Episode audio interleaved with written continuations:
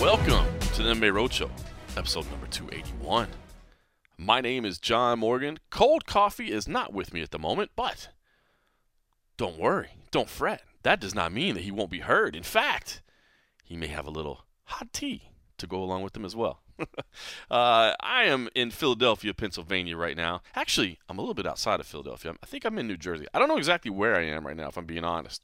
Uh, is it okay to admit that? I don't. I think I'm in New Jersey, but I'm not sure exactly where I am. Uh, I came out here for CFFC 82 and 83. That's right. Cage Fury Fighting Championships is back, and uh, I'm doing the call with CM Punk on UFC Fight Pass. Uh, we did the CFFC 82 call on Wednesday night, and then a little bit later tonight, as we sit down on Thursday, as we always do, it is CFFC 83. Um, but it was crazy. It was a wild story to get here. Uh, because I was doing contenders on Tuesday night in Las Vegas, I had to fly in day of the show, which I don't normally do. Uh, in fact, most commentators don't normally fly on the day of the show for exactly this reason. Uh, my flight was delayed. We were actually flew direct Vegas to Philadelphia. It was going to be nice and easy. And literally, as we were starting to descend into the Philadelphia airport, the rain started really bad, and, and the pilot said, "Hey, listen, um, we're gonna have to, uh, you know, kind of go up." And uh, I, he said, I've, "I've made a call." He said, "I've been doing this for 20 or 30 years, and I'm telling you, it's the right call. Um, there's already too many planes circling. There's already a holding pattern. Um, rather than you know us circle and you know we're on this cross country flight, and we're gonna run out of fuel while we're waiting." He said, "I've decided to just take the bad up front. We're gonna go to Pittsburgh." land in Pittsburgh, take on some fuel, and then and then we'll go. Uh, I was like, oh, well, all right. I mean, that's gonna. I don't know how far Pittsburgh is from Philadelphia. It's got. I mean, it can't be a huge state, right? Same same state. Well, you know, it's still a good, you know, 260 miles away or so. So it's about an hour and 10 minutes, and we were basically in Philadelphia. So we get to to Pittsburgh, and then um, just, I guess, because I haven't been flying as much lately without the travel, I totally forgot. You know, when they put fuel on the plane, they have to empty the plane um, in case there's some kind of accident. You know, certainly you wouldn't want jet fuel being dispensed around a, a, plane full of stationary people. So we had to get off the plane. Um, and then they still had to get ground clearance because the rain. So it, it took a while. Basically, it took a while. Um, and I ended up going uh, straight from the airport to the arena, uh, luggage in hand, uh, changing into into my suit into in, in a little uh, office that they had there. Fortunately, they had a little private office that they let me in. It had no air conditioning in it, which wasn't fun.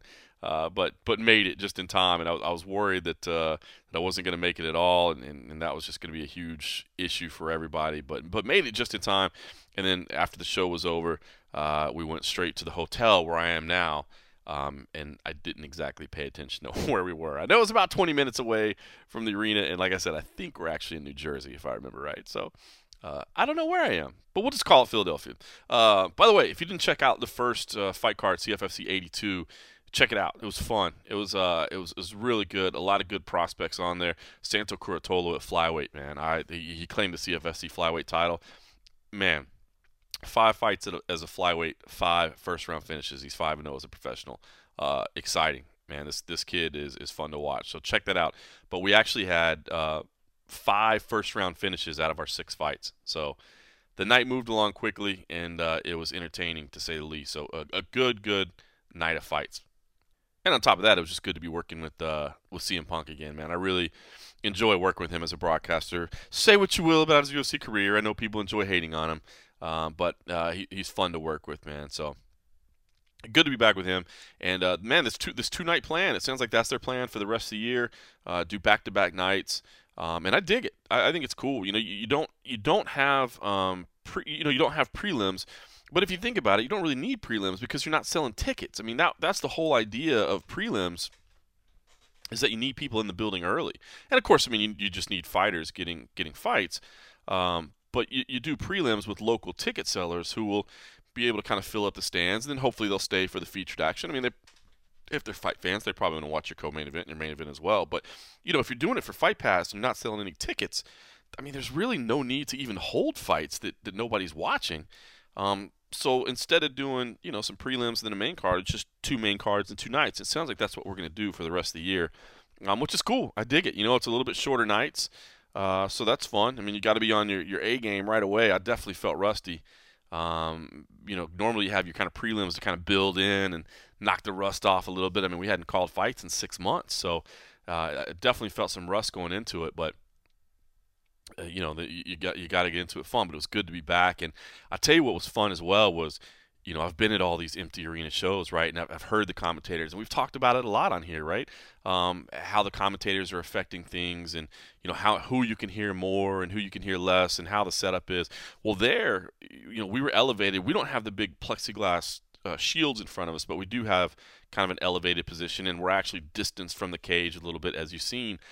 But this was the first time that I've experienced being the guy that's actually talking and it's being overheard and uh, it was I, I, I didn't think about it at all really while we were doing it. I just thought, oh, come on, we're we're doing our thing, and that's what we do. It's not going to affect me at all. But afterwards, there were a couple, you know, coaches and a couple other people that were in the building that were like, "Hey, that was kind of cool. We got to hear you guys. Like, what was going on?" It was like, "Oh Jesus, you really." You really can hear. And I know that sounds weird because we've covered the shows in all these UFC shows and said how it is, but until you're that person in that seat, uh, it's kind of weird to think about. Yeah, man, they are literally listening to your voice right now and hearing what you're saying. So, uh, pretty funny, man, to be on that side of it. But uh, but it was good. So CFFC 82 last night. It's already on Fight Pass. Uh, by the time you hear this, CFFC 83 will be on Fight Pass as well. So uh, make sure you go check that out if you don't watch it live because uh, it's it's a fun product and I'm super super happy to be back calling fights, man. It's a really a part of my career and a part of my job, I guess that I that I really love and I'm hoping to get to do uh, more uh, over the years uh, for sure. So. The big uh, fight card this week, of course, is UFC 252 uh, back in Las Vegas at the UFC Apex. I will be there for fight night. I'm flying home on Friday. I won't make it back in time for the weigh ins. I tried, but I just couldn't get a flight out of Philadelphia early enough to get me back in time for the weigh ins. So um, I'll be there for fight night. Cold Coffee is handling everything else. He's, he's, he's handling, uh, he handled the media day. He's going to be handling of course, uh, the, the press conference as well that's happening tonight. Thursday night, so probably last night by the time you listen to this, but he'll be there. Uh, but I'll be there to, to help him out. And uh, listen, I mean, I've, I've, certainly been paying attention as busy as it's been here. Certainly been paying attention to everything that's going on with UFC 252.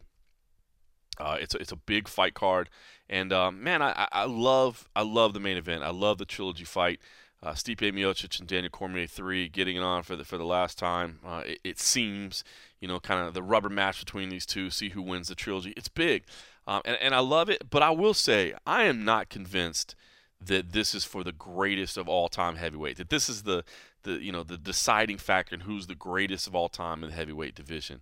Um, I, I do believe you know if you want to make a, an argument that it's the greatest in the history of the UFC I do think there's an argument to be made for that. I, I, I really do, and uh, especially if it's Stipe. I mean, that's pretty obvious, right? He'll have, um, the, you know, he already has the most title defenses in, in heavyweight title history in the UFC, and if he wins here, he'll extend that. He'll have the trilogy victory over, uh, or the series victory, I should say, over Daniel Cormier, who is clearly one of the greatest of all time um, overall. But so much of his career took place at light heavyweight.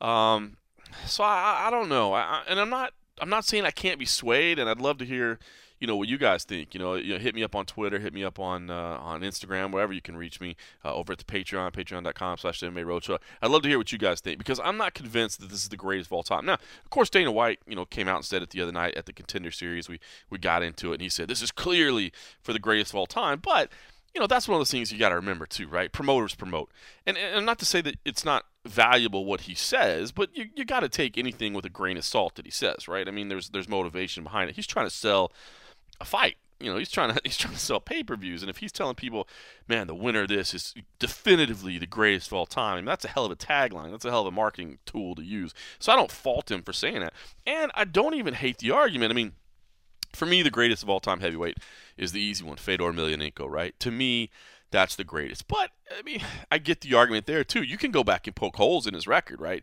I mean, you go back through the Pride archives and watch all of Fedor's fights. I mean, he definitely he had some. They'll give you some nights off over in Japan. You know what I'm saying? They'll match you up with a freak show here, a can here and there. You know, just just a fight. I mean, and that's one reason in, in the UFC's heavyweight division there haven't been these you know lengthy title runs. Um, it's hard, man. I mean, of course, in the heavyweight division, anything can happen. One punch, yada yada. Everybody gets that. But I mean, that's just in any category in any weight class in the UFC, you're fighting the best of the best of the best over and over and over every single time.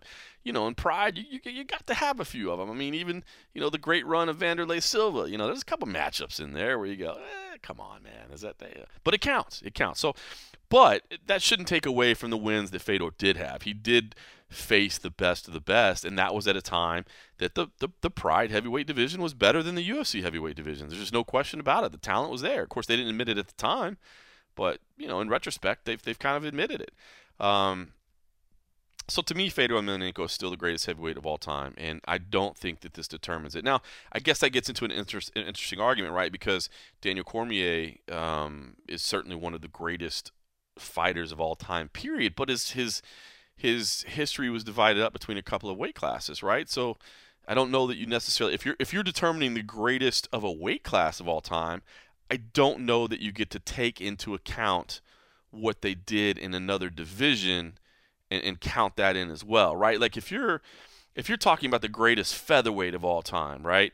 I mean, normally the argument is probably going to be Aldo or Holloway. Now, if the name McGregor comes in there, okay, I get it because he beat Aldo so fast. But then you don't get to say uh, because he went on to beat Eddie Alvarez and he went on to beat you know Nate Diaz and he went. I don't. You don't get to. I don't think you get to say that if you're arguing about the greatest featherweight of all time. So I, I think if you're arguing about the greatest heavyweight of all time, you have to throw everything that Cormier's done in the light heavyweight division out the window. Uh, now, if you're talking about his all-time greatness as a whole, different different conversation. So because of that, I, I don't know. And, and, again, Stipe's record for the most title defenses that means something, but I mean, when the record's that low, I don't mean to disrespect it. I'm not trying to disparage it, but it's not like the run of Anderson Silva. It's not like the run of George St. Pierre. Uh, and, and, those types of runs, those are the ones where you just go, wow. Or Demetrious Johnson, you know, cleaning out divisions. I mean, literally, when you can look at, you know, the rankings and you go, who should he fight next? Well, he already beat two, he already beat three, he already beat four, he already beat five. Already, you know, when you can do that, now you start talking about something special. And I just don't know that's what we have here. So, is it the greatest UFC heavyweight of all time?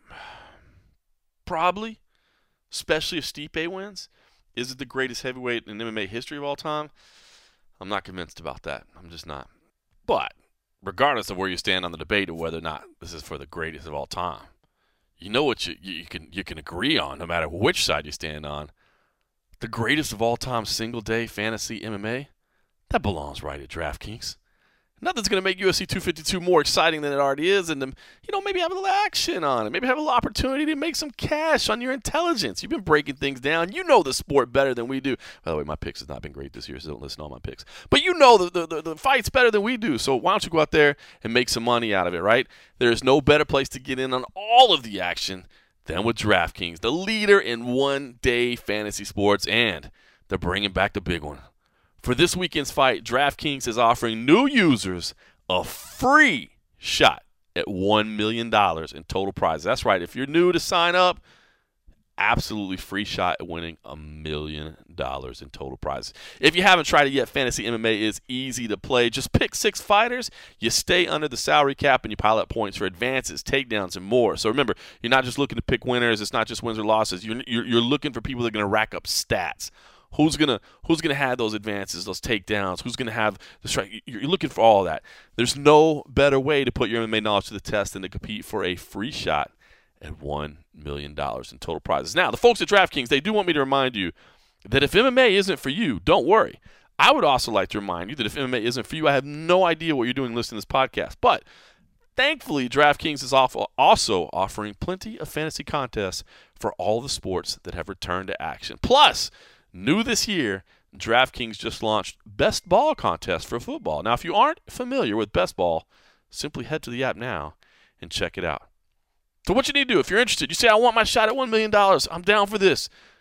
Download the DraftKings app now and use the promo code FROSTY to get a free shot at $1 million in total prizes for this weekend's UFC 252 contest. That's promo code FROSTY because you know we lock the frosty beverages here at the MMA Roadshow to get a free shot at $1 million with your first deposit only at DraftKings. Minimum $5 deposit required. Eligibility restrictions apply. See DraftKings.com for details. Um, big news this week outside of, of UFC 252, and we'll definitely talk some more about it. Corey Anderson making the move to Bellator. Um, this kind of came out of the blue for a lot of people, for sure. And uh, you know, him making that shift over is is big because you know here's a guy that's still ranked very highly in the UFC rankings and and ha- was under contract. You know, wasn't a free agent, but was uh, they were willing to let him go. And uh, it's it's interesting, you know. I and I can I can tell you that Ali Abdelaziz, you know, I've talked to him multiple times about this. He stresses over and over, man. This is a great thing for Corey. It's a great thing for everybody involved, and he, and he has praised McMaynard. He has praised Mike Kogan uh, from Bellator and just praised everybody involved for how easy they made this and how, how great uh, of an experience this was. Um, but I still want a chance to talk to Corey Anderson and get his take on it. And uh, I got a chance to do that earlier today. Uh, I had a chance to speak with him um, via Skype. So uh, here is uh, a little bit of the conversation. Well, not even a little bit. It's the conversation. Um, you know, I figure let those boys talk more 252, but this is, I think, a pretty good conversation with Corey Anderson. What up, blue shirt? What's going on, man? Chilling, man. How you been? I'm good, man. It's good to talk to you. It's still a good time for you? Oh yeah. Awesome, man. Well, let's not waste your time and just get into it, man. I mean, uh, Corey Anderson, Bellator light heavyweight contender, man, is uh, you feeling that title yet? Does it still feel a little weird? Is it sunk in yet? It's starting, it's starting to get a little easier to hear. You know, uh, that was the sixth time in 24 hours I've heard that interview. So the first couple times, like, man, that's still new. But now it's like got a ring to it. I like that. I like it too, man. Obviously, you step right in there. We'll we'll talk about the fights in a minute, but I want to ask you first about this health scare, man, because I got to be honest, man. I didn't know you were going through all that stuff, and when the news came out. I was like, you know, worried for you and shocked a little bit. I mean, you hear your heart stop beating man, give me an idea, dude. Are you even are you even thinking about fighting at that point? Are you thinking, man, I'm done and I'm just worried about my, my life and my health? What was that like for you, bro? Uh, I never was set in my mind I was done. The main fo- focus was I wanted to make sure my family was good. Once everything was clear, if my family was on on board with me still fighting, you know, making sure we fighting for the right reasons. Like I said, figuring out my worth in life and getting out of it what I put in. It was like, all right, we'll go back. But at the same time, I was always set in my mind, we talked. As if something came up where they said, "All right, you can't fight no more," there's no, there's nothing to crying about. We had seven strong years. We made a way. We, you know, we got business plans. We never sat on our hands thinking all only, only thing we have is fighting. We've always been calculating for the exit plan for when we leave. What's next? So we was already ready to let the ball roll and keep going. But we're thankful and blessed that it all came down to nothing but a concussion. Doctors just of course, they just had to look out for themselves. You know, they had to assume the worst until they can count it all out. It, but it, it, was definitely scary. It was scary. I ain't gonna say it wasn't. But at the end, they said, "All right, you were right. It was nothing but a concussion. We can let you go now." That was that was the greatest thing that could have happened through the whole thing. That's great. So, you, so you had reached that point where you're like, "This career is over with. I'm done. It's on to the next." Mean, we had reached a point where we said we're done. We reached a point where it said, "Just in case." We cleared up like, if this is it, that's it. There's no reason to come back to Jersey no more. We figured out, all right, so where are we gonna go if we don't if we're not fighting, where we move? You know, what's the plan? What are we gonna do as for family? Where district want to be in for the babies when they go to school? Where can we open up the best gym? Where can we profit the most business wise? And we had all that stuff ready to go. So if the switch hit, they hit the button, say, all right, Corey, you done? All right, on to the next one. But luckily for us, we got all that planned out now and just still ready for when the fight game is over. We're still open that book and go right back to work. That's a big lesson, right? I mean, uh, that I think everybody needs to be aware of, right? Like you can't fight forever. You got to be thinking about what's next. I mean, who who taught? Did you always know that, or did you remember somebody teaching you that? Because to know that maybe this career was over, but you felt so good about the family and the people around you, and that you were in the right space. I mean, that's important for a fighter to have, right? Yeah, I mean, for me, growing up with my father, the way my father is, he grew up with nothing, and now he's a wealthy man. So he's always told me, you never can bank on one thing, son. You always gotta have a plan. Always gotta have a backup plan. Always gotta have a business plan. Always know the first thing might not work the way you want it to, but the second or third just might. You know, I thought about it as for wrestling, as for fighting. That first shot you take, you might not get the guy down, but the second and third, you might. So I went to school. I got a business degree, so I know the accounting and the finances, how to work the money, how to make money, make money. And uh, I always knew when I got into the fight game, I was like, I can't do this forever. But this is a fast head a head start financially to get to where we want to be at the end of life.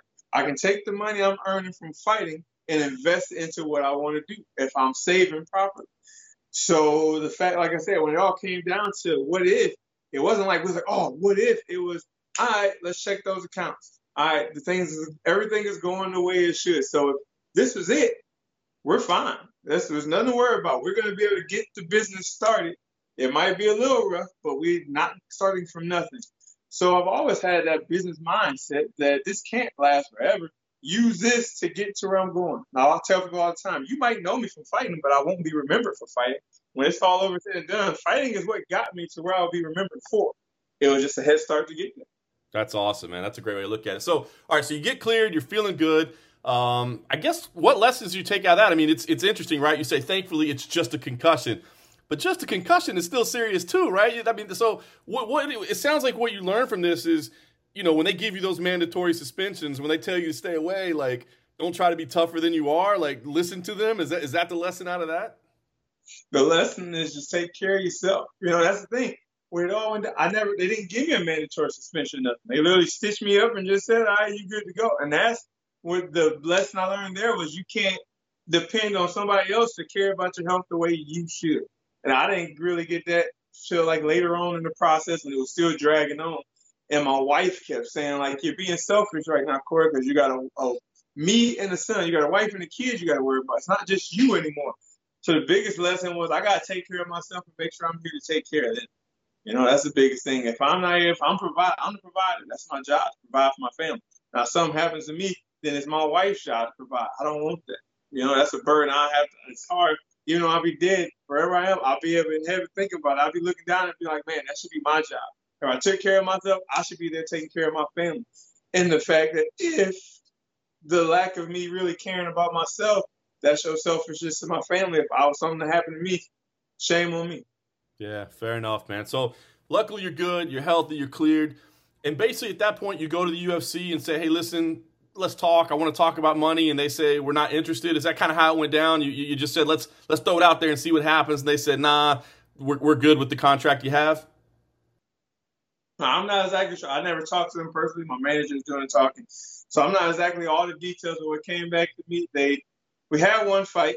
I took the fight. The kid Krylov was supposed to fight in September, and then he got hurt, and then they offered me another fight, and it was uh I can't remember who it was, but somebody he didn't have he had like one fight or something.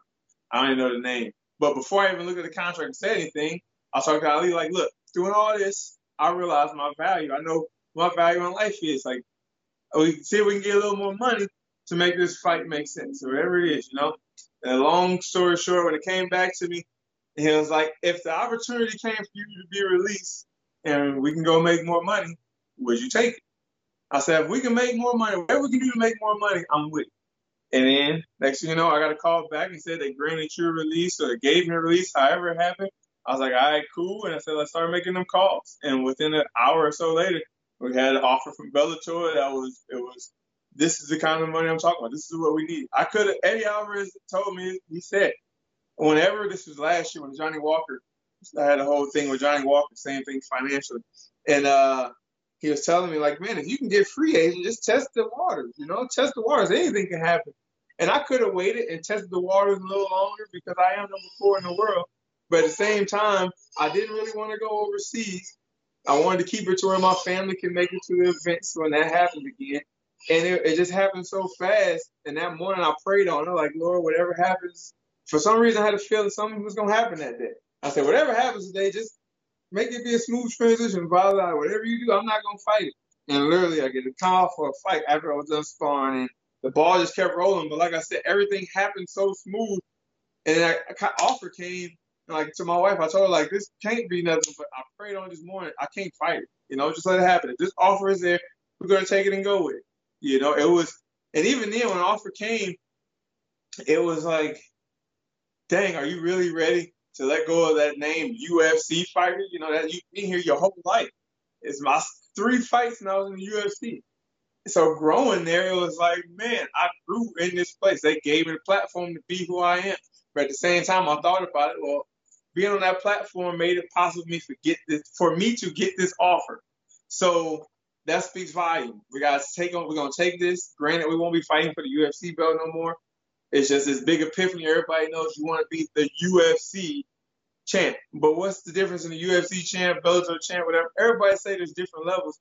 When we go to college, the way I thought about it, you got Division One, you got Division Two, you got Division Three. I was D two. I could have won the champ. I could have. I believe I could have won nationals there, and I went down to D three. At the end of the day, it was like, as long as I'm a champ, it doesn't matter. That's an accomplishment to be the champ wherever you are. So I said, let's do it. Let's take this contract. We're going to get more finances for my family, which is what I really want. And we're going to have the same goal go here and be the best. That's what I wonder is if, like, that's a lesson that maybe other fighters can learn or that you can, you, I don't know if you are interested in helping teach that or helping spread that message. I mean, it's always been interesting to me because, as you said, every fighter I think is I want to be UFC champion, and I get it, man. It's the dominant brand. It's it's understandable. But at the same time, if you can be somewhere else and put more money in the bank and set yourself up for a better future, isn't that the smarter play than saying, you know, I was UFC champion, but I, you know now I'm struggling versus well I was Bellator champion and it's still a champion and, and look how much more money I have in the bank. hundred percent. I mean that's the end thing I came to was at the end of the day is calculated risk, just like a fight. You're only gonna take a fight if it's worth. It. That fight doesn't make sense. If I was only making ten to ten, they wanted me to fight a number three or number the champ fight for the title for 10 10. That makes no sense. Why would I do that? You know, but if I fought another guy at a lower level, I just got an UFC 10 and 10, it's fine.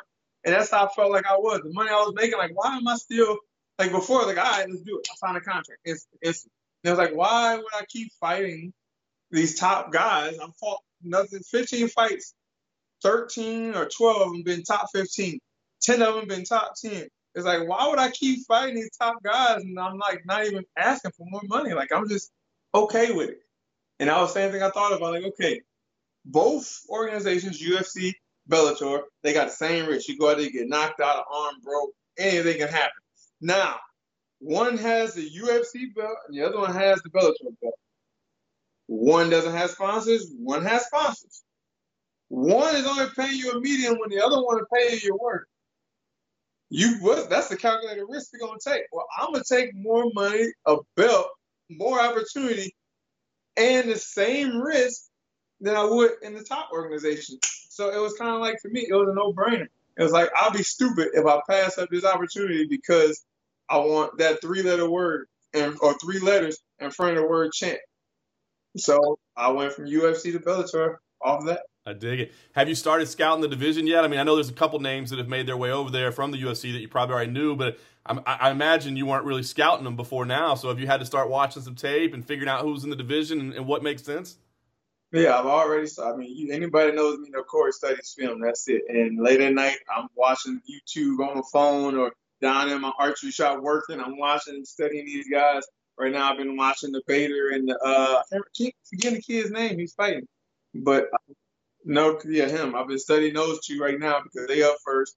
Um, I had did enough of Phil Davis studying when um, I went out to help Bader. When I helped Bader prepare for Phil Davis in the UFC and Bellator, I studied his films all day so I can fight like Phil Davis to help Bader. So I'm pretty, I'm pretty vivid on what he's gonna do. But I'll study his last couple fights again when time comes when I'm done with these two. And I'm just gonna go down the line. I'm just gonna look at the roster, and as I talk oh, the Lyoto Machida, I'm gonna go down and just take notes on each person. So when the opportunity comes, it's not like, all right, what do we need to worry about? It's all right, this guy's good as this. So coach, what's the game plan? And we just the ball roll. Imagine if this was a normal world, you'd be at the title fight next week, but obviously it's the bubble and the fight sphere and all that. I mean, is there any talk at all about going out there, or can you even can you go watch fights right now with all the enclosed environment and everything? I haven't even thought about asking. Like I said, I've been helping DC and traveling so much. Even that was like tough. I come back, I gotta get a test, and while my test come back, I'm sitting here just waiting. I'm training in the garage. I turn my garage into a gym, but it's hard when you self train. I don't want to bring anybody over to train with me and risk them getting sick. I don't want to go to the gym and risk people getting sick. We got Frank Edgar fighting next weekend. I couldn't go there and possibly spread something to him. So the fact of me traveling again, if I asked they granted that opportunity, I'm sure they would make it a way, like give me credentials or something if they wanted to. It's still that chance of me having to come back and then wait again to train. As for I can just watch it on TV, stay in my bubble, and keep training every day. I got my positive test back yesterday, so now it's like, all right, we back on the grind. nonstop, all gas, no break. I think I know the answer to this as you're wearing the uh, the OT hat there. But did Bellator possibly say we'll sign you, but you got to go back to Beast in 25-8 because that's the better nickname? No, they didn't say that. But actually, a second ago, and the guy made a good point. Like I can bring sponsors back, and Beast in 25-8 is my company brand, so I can just put Beast in 25-8 on the shorts and still rep the name OT because the company is still Beast 258 LLC. All my shirts and everything comes from Beast 258. So the name will be on the shorts. You hear it here, people. The name will be back on the shorts. Thank you. I'm no disrespect to overtime, but Beast in 25-8, that's legendary, man. It's like we get to see it on the shorts.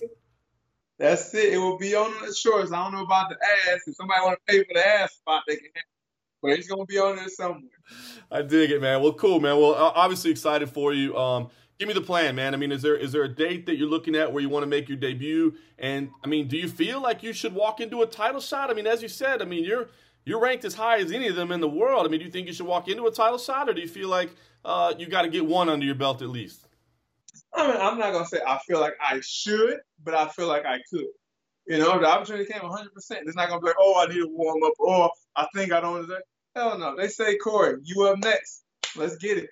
My cardio is better than anybody. It always has been. So five rounds is nothing. My skills is up there better than everybody. It always has been. Now it's just mental. I just gotta believe it. Like I said, going out there training with DC, he helped me realize, and he kept telling me every time, like, kid, you're good. Like, like this is stuff we never seen. Like I can see it. Like as a commentator, I see it from the outside, but now I've worked with you for two weeks, and I'm telling you right now, there's no reason why you shouldn't be the UFC champion. There's no reason why you shouldn't be the UFC 205 champ. Like you are good. Like you just gotta slow it down. That's my problem. I go out there rushing. I try to put my cardio on people too fast and I get caught. Nobody's ever beat Corey Anderson. Nobody's ever looked at the stats and say, damn, Corey got his ass for No. Every fight I've lost, I've been winning in the stats. Even the Jan fight and Jimmy Manuwa. It happened so fast, but my punch output and kicks are still up higher than everybody. I get caught. I rush too much. And he told him straight, like, look, dude, I was fighting like Stipe. Like, if you go out there and you sit patiently and just wait for the opportunity to capitalize, there shouldn't be a problem in the world for you. He said, because I'm beating all these guys. And I know what you can do just from training with you. So there's no reason why you should be out there rushing and getting caught no more. And that's just it. And I just needed somebody.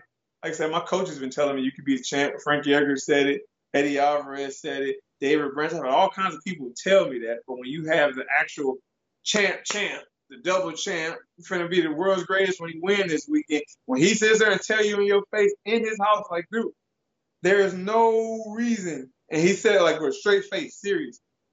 And he tells people like, this kid just gave me all the work. Like this kid is good. Gave me some of the best fun I had in a while. Compared to like Cain Velasquez and stuff. And that's what he says. It's like, what the hell am I doing? What am I doing wrong? and he told me, you just rush too much. You got to be patient. You learn how to be patient, and it'll be a whole different game. And that's what it is now. I just got to slow it down and take those calculated risks. Give us the insight on DC, man. You think he's done after this weekend, or do you think they, they, they lure him back in? I mean, as you said, he wins this. Man, he's got some accolades. I'm sure the UFC is going to want to pay him them big bucks to bring him back for one more. What do you think? I was like we talked about that too. We said like one of his coaches asked, "You ain't gonna be done." Like, yeah, I am. Like, no, you ain't, because just like they always do, they're gonna offer you more money to bring you right back. Like, look at uh George St. Pierre. St. Pierre said he was done. They're trying to bring him more money back to fight Khabib. And he, he wants to be done. He's 41, got another kid on the way. He definitely wants to be done, but at the same time, the competitiveness in him, I think if they offer him enough, he might say yeah. But my advice to him is like, I told him, like, bro, your mindset, you want to retire. You got the commentating. You got all this stuff going. The Ariel Helwani little podcast y'all been doing. Everything is going good. If you got enough things that's making ends meet, there's no reason to keep fighting for it. Like you, you did it. All the accolades.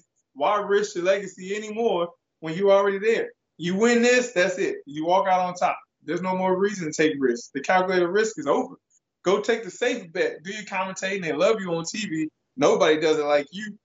Go out there and do that, man. So Either way, I wish him the best. If he want to keep going, I'm still gonna be there to train him. I'm gonna help with, train with him and help him. If he's done, I'm support that as well. I'll be watching him commentate and still sending him love. But hanging out with somebody like them at the level he is and insight he gave and the things we talked about, it definitely it's an eye opener. Make you realize this game is more than just fighting. It's life and it's a business. That's awesome, man. Well, brother, I appreciate all the time today. Last question I got for you, man. What what do you think the mindset's going to be when you do make your your Bellator debut? I mean, are you going to go out there with you know some nerves maybe about like you know I got to make an impact in my first. I got to show that they invested in the right guy. Are you going to go out excited? You, you sound excited, like this is a new chapter. You know, like a fresh start. So I mean, when you step out there for your debut, what do you think? What do you think the mindset's going to be? I'm very excited to be in there, but the mindset I've already said is going to be cool, calm, and collect. You know, cool, calm, and collect. If I go out there with those three C's and just chill and let it happen, do what I train, that's what you train for. You train and get all that, the anxiety, the energy. I mean, Frank Edgar told me that before the TUF finale. I was so excited, like, bro, keep that same, the same energy you got now, just do it when you fight. Because right now, if you keep that excitement, you're to burn it out and you're to go out there and perform a little different than you are now. If you fight like you training, you're to set fireworks off in the finale. And like you said, 60 seconds later, I set fireworks off. So now I feel the fights like Jan Blachowicz. I went out there with that mindset. I have to make an impact. I did everything to get that title fight, and every time they say I don't deserve it, I got to go out here and make an impact so they can say this is my fight, and it cost me. Instead of fighting like I should have, I was trying to do something big, land a big punch, chase him down, and I end up getting put to sleep. So if I go out there and do what I do and just win, that's the good thing about Bellator. You don't have to be out there and be flashy and sell yourself to be able to get a title fight. You win, you move forward. You beat this guy, you take their place. So if I go out there and do what I do, whether it's boring, whether it's exciting, just do me and dominate. That's all I'm trying to do. Dominate and get this check and get to that next spot.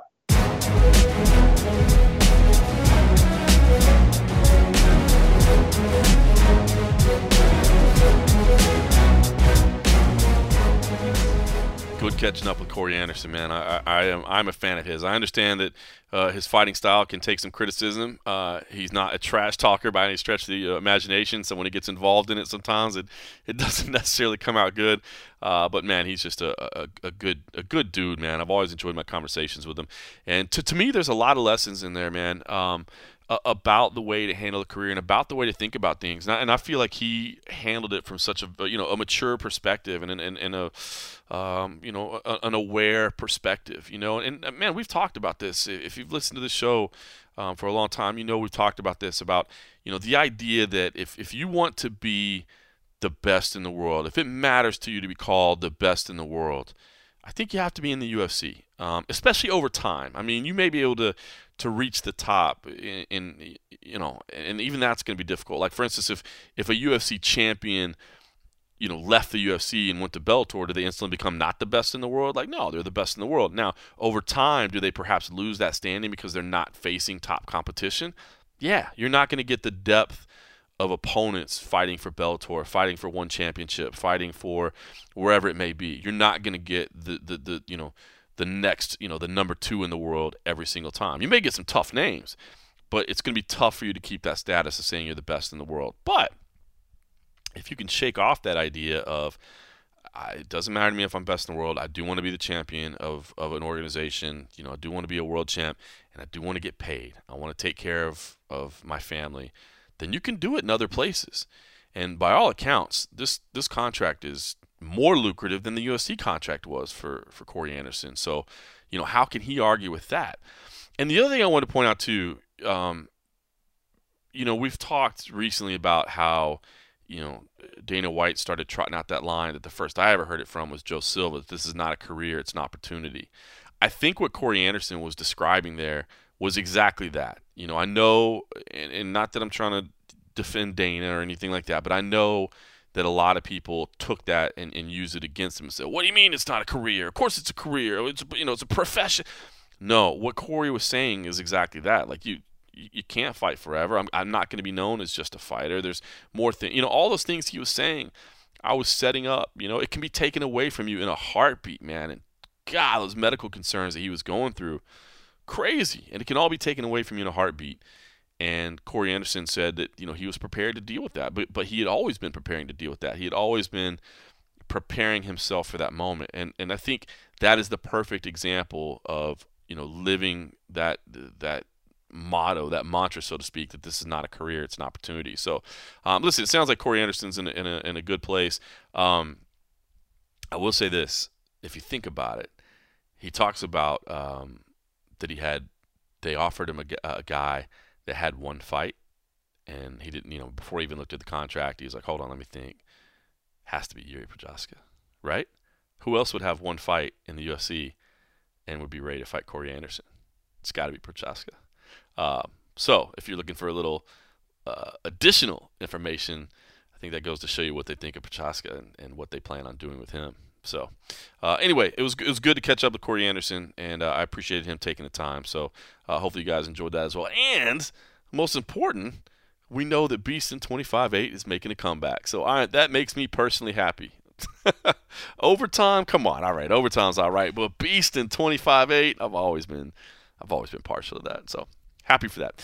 Uh, all right, let me just say, if you like what you're hearing, do us a favor, man. Make sure wherever that you're listening to this, you make sure you subscribe to us. Uh, make sure you rate us. Make sure you review us. All those things help us out. If it's Apple Podcast, that's where I t- that's where I listen to podcasts. So if you can go in there and you can leave us five stars and you can leave us a review, I definitely appreciate that. And of course, if you want to take your game to the next level, come on over to patreon.com slash the MMA Roadshow for as little as $3 a month. You can sign up to get all of our uh, exclusive content over there, including the exclusive home the and a half shows where we recap every single UFC event, which is, come on, basically an extra podcast a week these days. Uh, that's all we're doing every week. There's fights every week, so join us over there, and we got a little community over there. Enjoyed, uh, you know, conversating with people and sharing comments and that sort of thing. Uh, I mentioned the contender series I did want to say real quick because um, I man I love I love doing the contender series. I enjoyed it. I didn't have my man Cold Coffee this week, so it was a little it was a little more stressful because I had to uh, do all the play by play from inside and then come out and do the, the come out to the tent and do the uh, the post fight videos as well. Um, I was a little surprised there were five uh, contracts given. I really really was. Um, although I can't necessarily argue with it, man. I you know I I, I think all, there's upside to everybody. Um, but I was a little surprised five were given.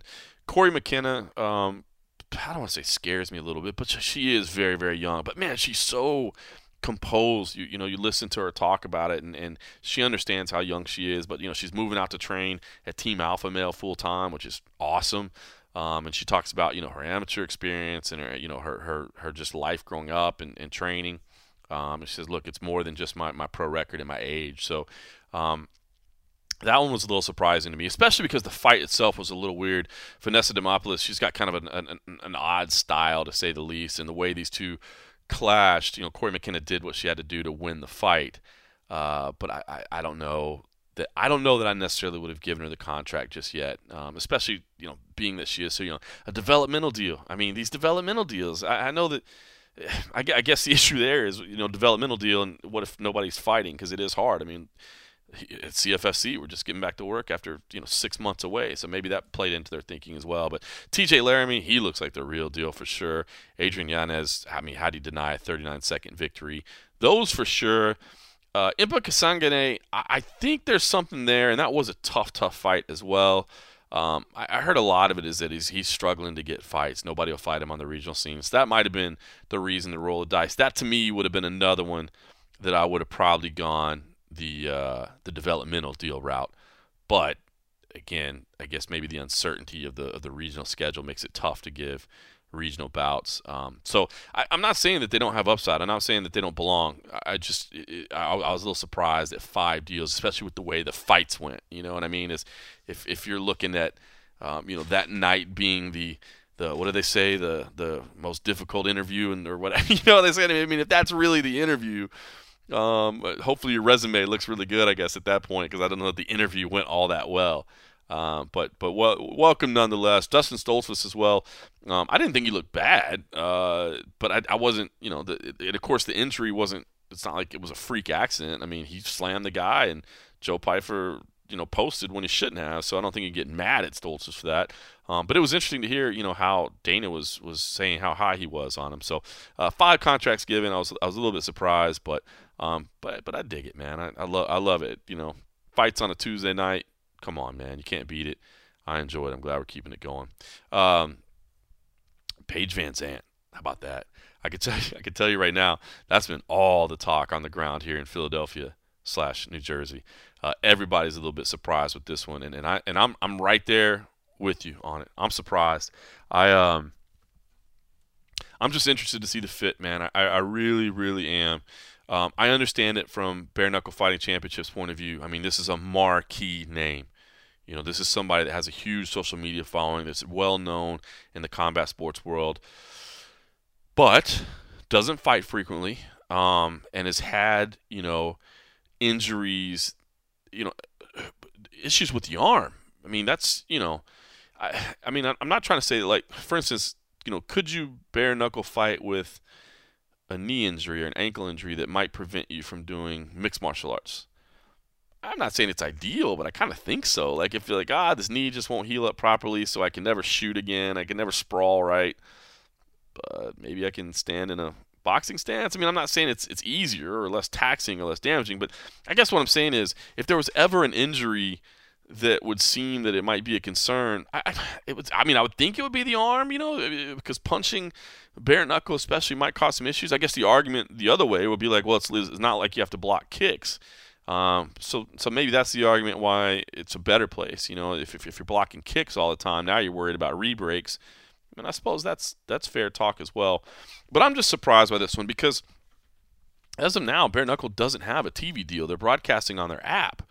So while I believe this is a big coup for them and a big signing, how do they capitalize on their investment? Is this going to turn into a TV deal? I'm not sure. I mean, this is still kind of an outlier sport, right? I mean, how long did it take for mixed martial arts to get acceptance? I don't know that this is, you know, it, it will get that acceptance right away just because Paige VanZant is a part of it. And of course, I mean, the argument is there. Hey, I make more money on social media. Well, will you still make as much money on social media if your if your face is all busted up? I mean, look, that's a very superficial argument, but I don't think it's necessarily wrong to have it. I mean, I think it's fair. Um, you know, she's to her credit. Paige VanZant says, "Look, I'm, I'm, I'm kind of tired of this.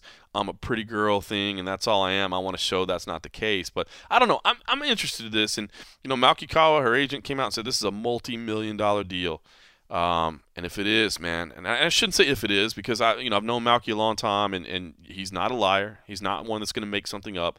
So there has to be some kind of multi-million dollar option in here. I just wonder if it's guaranteed I mean, is it tied to back end? Is it tied to pay per view revenue? Um, is it tied? What what has to happen for the multi million dollar things to kick in? Um, I'm curious to see. And I, you know, who does she fight even? Who does she fight that generates a ton of interest? I mean, yes, people are going to be interested just because of her. They're going to be interested just because of her. But I, I don't know, especially in, in a day and age of pirating and that sort of thing. I'm not suggesting anybody ever should, of course, but it's the reality, right? I mean, people do pirate. Are people going to want to pay money? There's going to be a curiosity factor. There's no question about it. there's going to be a curiosity factor. But is it going to be enough to plop down 10 bucks, 20 bucks? I mean, if it's a multi-million dollar deal, are we talking 30 or 40? Man, I, I don't know. You better have an interesting undercard there if you're talking about that kind of money. So, I, I, don't know. I was really, really surprised by this, but you know, listen, Paige VanZant has done a fantastic job of building her brand, of you know, maximizing her income um, through her entire career. So if she thinks this is the right move, I don't think we can sit back here and go, "Well, that was a dumb move," or "That was a terrible move." No, no, no. Time will tell, and, and if she feels it's right, then it's right. I'm just curious. I'm curious how everybody comes out of this. Is that money guaranteed?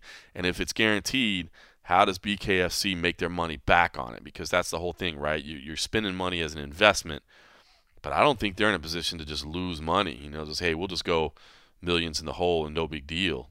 Um, I don't know, man. I was surprised by this. I thought Bellator was the natural fit. I'm sure everybody did, right? I mean, her husband's there already. Bellator is is going to be kind with the matchmaking. I mean, uh, they're they're not opposed to, to, to helping you kind of develop. I understand that she's a veteran at this point. She's not a rookie getting into it, but you know she kind of needs to get back into a groove, get back into a swing of things. I would have thought they would have been happy to kind of, you know, help bring her along in the right manner. Um, I was surprised by this, and I tell you, every, everybody here that, that we're talking to as well is a little like, you know, scratching their heads, but they're getting people talking. So BKFC got accomplished what they wanted to get accomplished, um, but it just remains to be seen if this works for everybody involved, and that's kind of what I'm anxious to see uh, play out. Uh, listen, I had a chance to have another conversation today. Beneil Dariush, I love Beneil Dariush, man. I really, really do. Uh, I just think he's such a, a great human being in addition to a great fighter as well. And he and he he, uh, you know, he had some early career success, had a couple setbacks, and now he's on a roll again. He had that big finish uh, last week, and I didn't get to cover that one. Um, unfortunately, because I was on furlough at the time, so uh, I, I, wanted to be able to, to, to, talk to him about this. So, uh, had a chance to catch up with uh, Beneil Dariush and uh, I wanted to share that conversation with you as well. Well, listen, I just wanted to catch up with you since, since I didn't get a chance to, to speak to you in person, man. I, I had to do that because I always love talking to you, man. I mean, you've had a little time to reflect. Uh, how are you feeling about that big win, man? An, another highlight reel for you.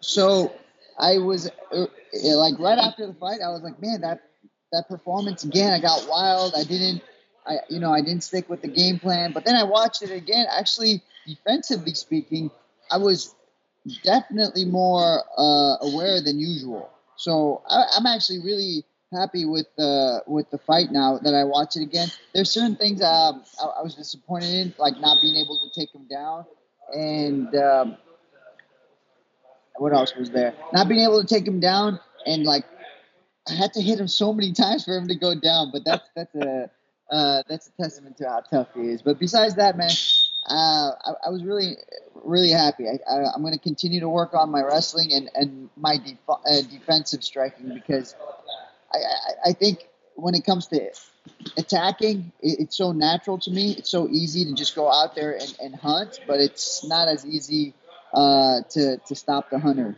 Yeah. Well, I was going to ask you, it's funny because after these fights, you're always like, I don't want to brawl. I want to be more technical. I want to. I mean, do you ever just go, maybe I'm just a really good brawler and I should do that.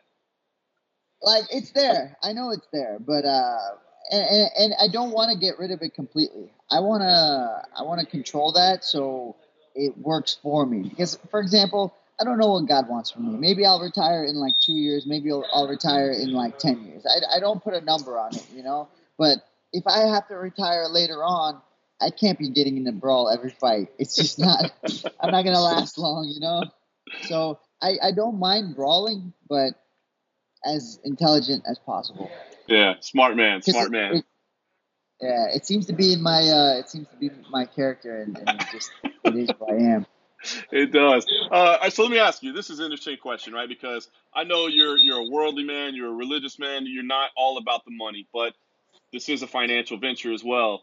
You were you were fine not getting the bonus, but I mean, damn, did you deserve a bonus for that?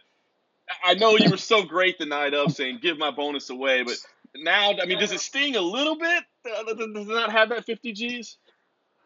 Um, it's okay, man. I, honestly, like I, I'm, I'm, I got home. I got to spend time with my nieces. I got to spend time with my family, and like, it is what it is. I, I'm, I'm so blessed. I'm so fortunate. I get to, I'm, I'm getting to live my dream. I, am getting to do what I want. I get to get back into the room. Hopefully this week or next week, I get to start punking these boys again in wrestling because uh, they, they, keep trying to get me, but they can't.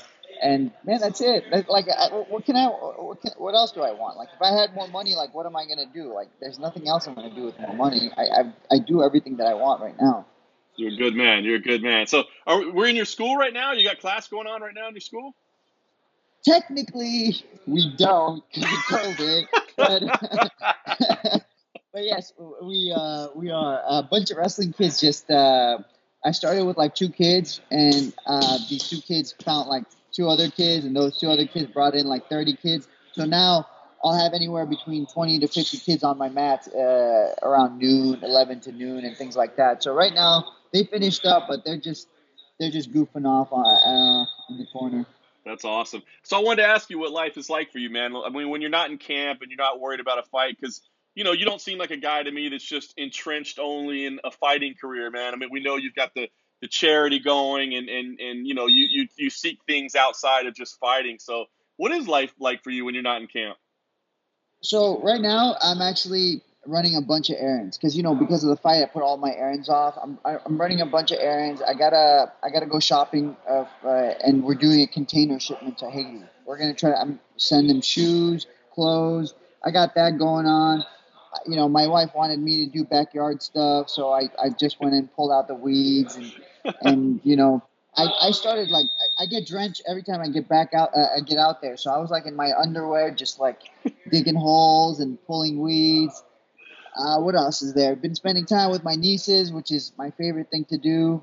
Uh, yeah, man. and then uh, but and I want to travel to Haiti, so I was hoping to go to Haiti in the next couple of weeks. But Ali calls me and he's like, "Hey, hey, chill out. We might get another fight short notice. You don't know." I was like, "What do you mean? I either have a fight or I don't have a fight." He's like, "Well, we're trying. We're we're talking about this guy." Uh, Charles, Charles Oliveira. I'm like, well, is it real or is it not real? Like, I want to know. So so right now, I'm, I'm like stuck in this weird limbo place. I, I don't know if it's it's happening or it's not happening, but it, supposedly I'll get an answer in the next couple of days. Hey, that's a good fight, man. That gets me excited. You like that one?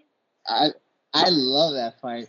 I, I, I think Charles is a great fighter. I think he's so well rounded, and what an opportunity! Like I've been wanting to fight someone in the top ten, and and you know he's number six, I believe. So this yeah. is incredible for me. Yeah if that happens, I'm guessing probably it'd be in Abu Dhabi. It'd probably be during the Fight Island stretch. I'm guessing. Do you know? And is that okay with you to make that trip over there? Yeah, I mean, for for that fight, whatever it takes. You know, uh, I'm. I hope it's not September because it's a little bit quick, but I'll, I'll I can do October or September. I'll do it. You know, interestingly enough, once I get home and I just start eating junk food, my weight will actually go down. I think because of the stress yeah, yeah, yeah. Only for a little bit though. It's not like one of those things where it just comes off forever. My my weight will go down because all the stress I've been containing. Food is like one of the best ways to relieve your stress. So when uh, when I eat junk food, my stress starts to go down, and uh, I've been losing weight. I woke up this morning around 175, and I was shocked. Wow. So the, the weight miss, I guess we should address it. I mean, it's not like it's a habit in your career, but basically from your quotes, I just gathered that the, the protocol just it, it just it messed with you a little, it messed with your routine a little bit. Yeah. So one, the the tub was small. The uh, in in the in my bathroom, and the the the bathroom normally I'll turn into a sauna itself as well. I'll turn on all the hot water. I'll turn on the um, uh, blow dryers, and it'll be like a steam room plus the bath. I couldn't do the steam room part, so and and that little box they give us, that per- portable sauna they give us, just doesn't work for me. I, I heard it's bad. I heard it doesn't work. Yeah, so I, I, I was doing just that. And I did a workout. Uh, so I woke up at 5 a.m. I did a workout for about 75 minutes exactly. I finished the workout. Uh, I lost six pounds. I had 12 pounds to lose total. I, I, I was just water loading. So I lost six pounds, and then I jumped into the bath. I jumped in the bath, not having the the um, my uh the what's it called the uh the sauna steam room uh, part it, it was taking me longer. I did more rounds in the bath, uh, and I only lost four pounds. I had another another two uh, uh, two pounds to lose, and I I, start, I jumped into the bath for another hour, and I only lost 0.4, and it was like not happening. So I asked the UFC, hey, can I go to the uh, to the sauna uh, at the Performance Institute? And they they basically just said no, and they said it's because of the UFC protocols, and, yeah. and I said, well, okay. And then when we got to the to the show, I think everybody was in such a rush. They didn't even tell me I can have another hour after weigh-ins. So like. Oh wow! I, so maybe I, you think I, you could have done it. I, I think so for sure. Like it wasn't like I was dying. I just needed like I needed 45 minutes in the sauna, and I would have been on weight. Maximum 45 minutes. For two pounds, I think anywhere between 30 to 45 minutes, I would have been on weight. Wow, that's frustrating. Well, I mean, listen, it happens, uh, and I, I, know it's not a pattern for you. I did want to ask you too about that spinning back fist. Did I read a quote that you said uh, uh, uh, somebody was playing with you on the video game, and they said you're pretty good on the video game with the spinning back fist? Bro, I can send you a screenshot of the entire conversation. His name is Billy. He's 13 years old, and he loves video games. So he starts messaging me the week of the fight, he's like, "Hey, you should do spinning back fist. You're really good at it." And I was like, I'll think about it. Literally, what I said to him is, I'll think about it. And there you go. That was the fight. I jumped into the fight with a spinning back fist. Did it, did it cross your mind? Did that conversation cross your mind in the middle of the no, fight? No, No, I just saw him. I just saw him bleeding on the side of his eye. So I'm like, he can't see me well. So let me throw a spinning back fist because I'll, I'll, throw the jab and to to you know to make him look at the jab, and then I'll spin. And fortunately for me, when I threw the jab, he was looking to counter, but I threw the jab from a far distance. He tried to counter, and in the counter, I hit him with the spinning back fist. Yeah. He was trying to hit me with the cross.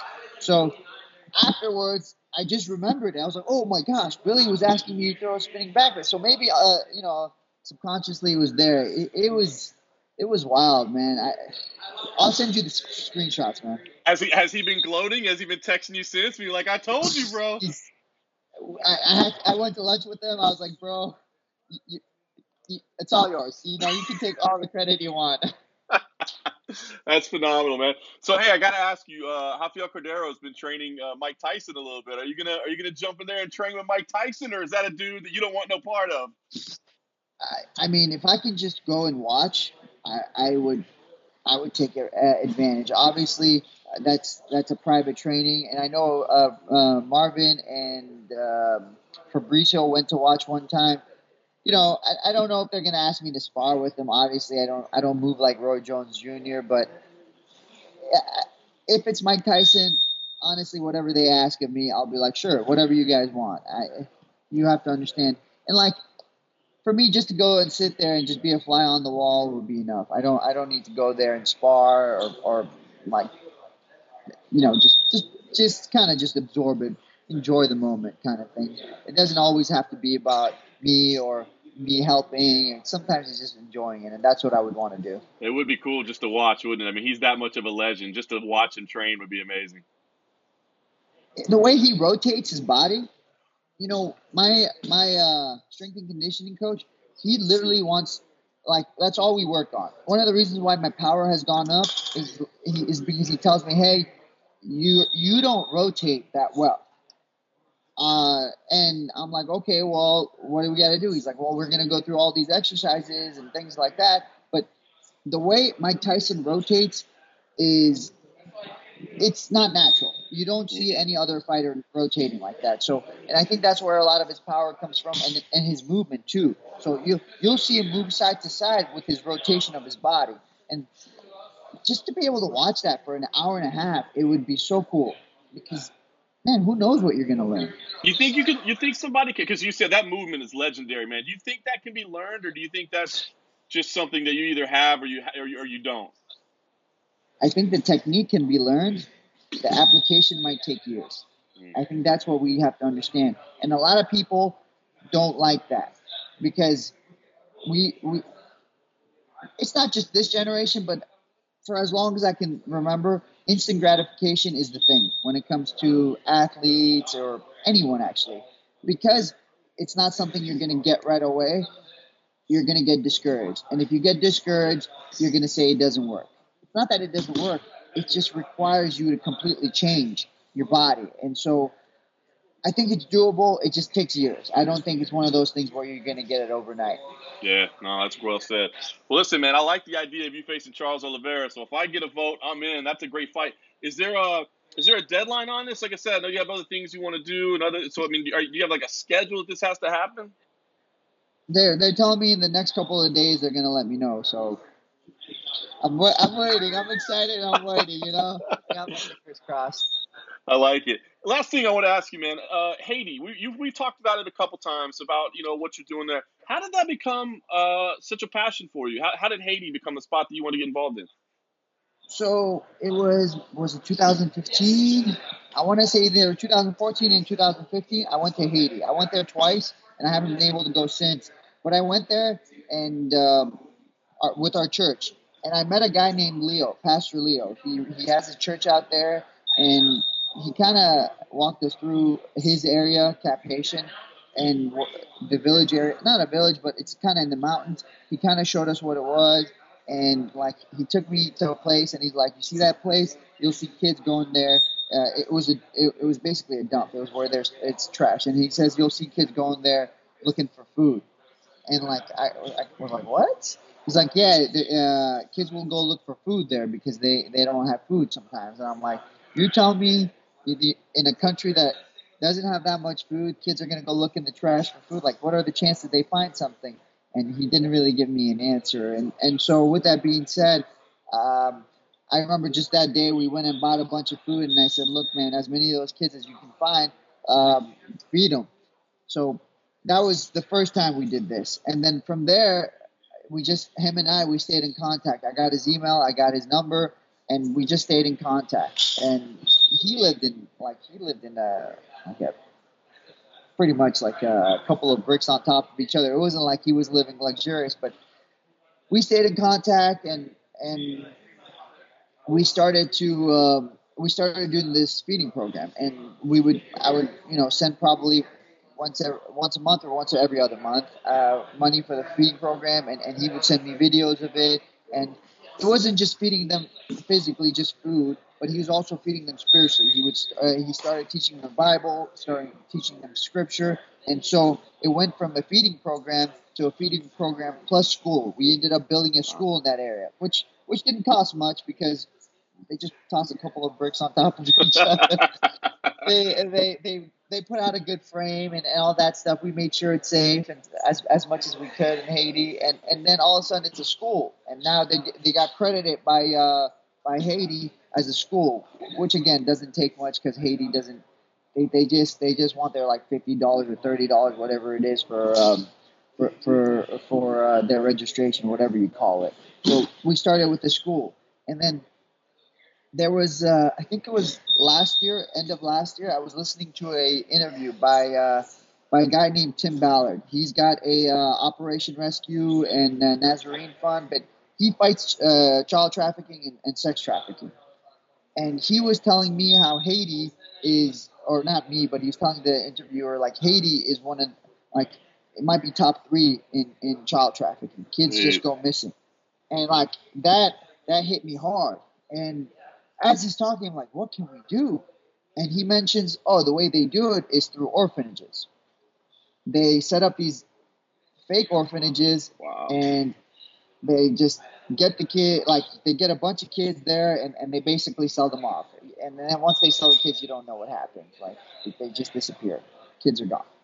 So, you know, I can't go out there Wow. and find every bad guy and beat the crap out of them or, you know, castrate them or whatever it takes to, to stop them. I can't do that. I, I don't have that ability. But I thought to myself, why don't we just don't give them the opportunity? So orphanage made sense to me. So I, I called Leo and I said, hey, I know you're doing a lot already. What do you think about doing an orphanage? She's like, bro, I've been praying for this for years. I would love to. So, and then March, the fight ha- I, I asked him in maybe January or February, and then March the fight happened, and then uh, we were we're basically operational. We've been operational since May. Uh, we we got about 18, 19 kids, and uh, That's awesome. that's that's what it is. Yeah. So is, is there like a, can people help support this? I mean, is there like a, a, a foundation, or are you just doing this personally? So right now, I have a couple of friends and myself. We're doing it through our church. I will. Uh, I gotta. I gotta make the website and all that. I'm working on it. You know, people will call out to me and I'll, they'll ask me like, "How can we donate?"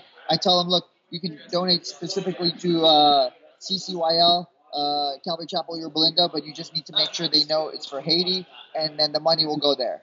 And um, you know, as much as financially it's great, if you want to help personally, that'd be great too. You know, one of my biggest things too is I want to send out missionaries there. I want to send out a lot of missionaries to Haiti and to spend time at the orphanage to learn how to do it and maybe start their own orphanages. Wow. That's another thing I would love, I'd love to do. You know, um, one is not going to be enough.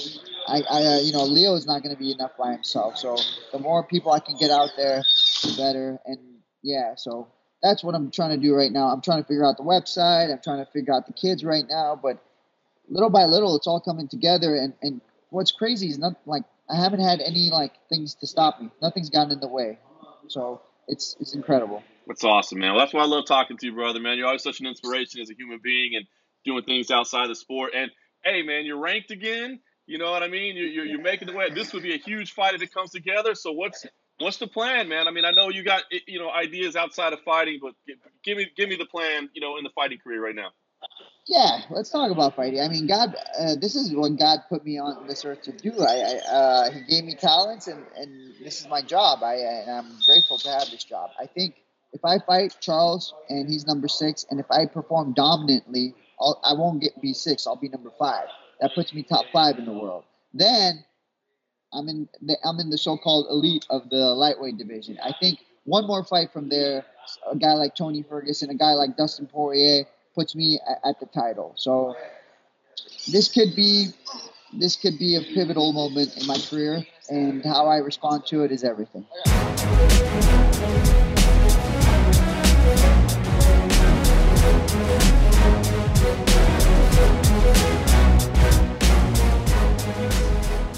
Right, so Beneil Dariush there, like I said, uh, such a great guy, man. Love love hearing what he works for outside of the sport as well. So, um, just a good dude, man, overall. And uh, hey, little breaking news there, maybe. Maybe we got a little we got a little tip there. Um, I love that fight, man. Him and Charles Oliveira would be a phenomenal fight. So, uh, hopefully that comes together. And by the way, I should say, I said I was on furlough. I was not on furlough. I just happened to be in the Apex, and uh, Cold Coffee was outside talking to Beneil Dariush. So uh, but man, when we don't have these pre-fight interviews, I'm telling you, it's funny. I was talking to to, to CM Punk the other day uh, before CFFC 82, and he, he was saying the same thing that uh, that that, I, that we've been saying, you know, here on the roadshow all along. It's just like, man, it changes the the feel going into the fight and your your your knowledge base and your depth of, of what you think you bring to the table because you haven't had a chance to really pick the minds at all. So, yeah, I know. Crimea River, right? But anyway, I was not on furlough. I just happened to not get a chance to talk to him before the fight or after the fight. Uh, quickly back to UFC 252, man. Sean O'Malley versus Marlon Chito Vera. Phenomenal co-main event there. Um, I, I, did end up picking Sean O'Malley in this in this uh, fight, but I'm gonna tell you right now, if you think that uh, is just gonna roll over for him, uh, man, Marlon Vera is is a tough, tough out. This is gonna be a stiff test, and you know if Sean O'Malley does prove victorious here I don't know that uh, that that he's going to get maybe as much credit and shine as he deserves, man. I mean, this was uh, Marlon's a tough test. He really, really is. And it's funny, we were doing uh, Spinning Back Clique the other day, and we were talking about this. Uh, I was on hosting duties, and we had Gorgeous George Goze from MMA Junkie Radio, Nolan King as well. All three of them said they were picking Marlon Vera upsets. So that shocked me a little bit. I mean, I, am I'm, I'm definitely giving Marlon Vera a chance, man. I, I really am. But I was surprised that all three of them were picking upsets. So uh, there you go. I mean, I think it's a stiffer test than, than people realize. Uh, Junior Santos versus Jairzinho Rozenstruik, amazing fight. Uh, incredible, hilarious that they both train at American Top Team uh, right now. Now they haven't been training together. Of course, not for the camp, but from from what I understand, they just never really trained together before anyway. So not like any secrets being given away there. I mean, that, that camp is huge. The facility's huge. Uh, you know, you, you can have a lot of bodies in there and not cross paths. So uh, pretty pretty interesting though, nonetheless. Um, I'll tell you what I ended up leaning towards JDS on this one. Uh, just thinking the the technique, uh, the the evasion is, is still going to be there over the you know the the ridiculous one shot power, but we shall see. We we shall see. Um, I kind of went with the veteran angle on this one.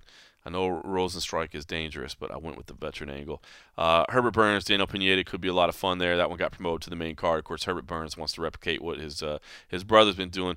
And, and I got to say, man, Merab Dvalishvili, I am a huge Merab Dvalishvili fan. Love John Dodson too, but I think Merab is the real deal. I do think he's a future champion uh, in this sport and uh, in the UFC. So, um, man, just relentless, nonstop, smothering.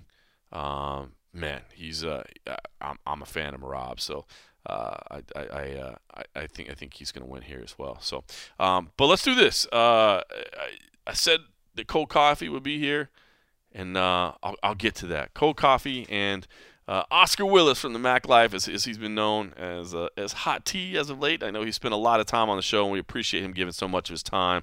Uh, man, he's certainly become kind of a fixture of this show, man. I mean, we've hell, we've been on the road together for quite quite a bit now, and especially in this pandemic era. So we always enjoyed having him before.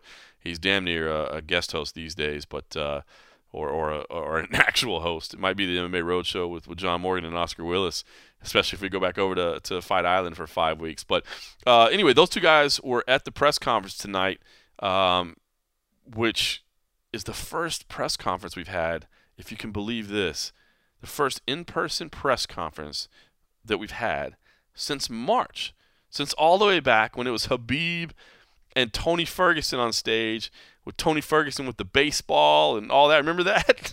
Remember? Does that seem like a world ago? Uh, anyway, uh, those guys are back in Vegas and uh, they're getting to experience that. So they were kind enough to, to get in and, uh, and and share some of their thoughts on just kind of the overall experience and and uh, and, and and what they took out of today. Well, thank you, John. Yes, here we are in Vegas here at uh, my home, the Casa de Cold Coffee, which just feels weird me saying that. it's To just hear it home. yourself, Yeah, like it doesn't it doesn't kind of have the swagger of of when John says it, but to my left is the award nominated hot tea.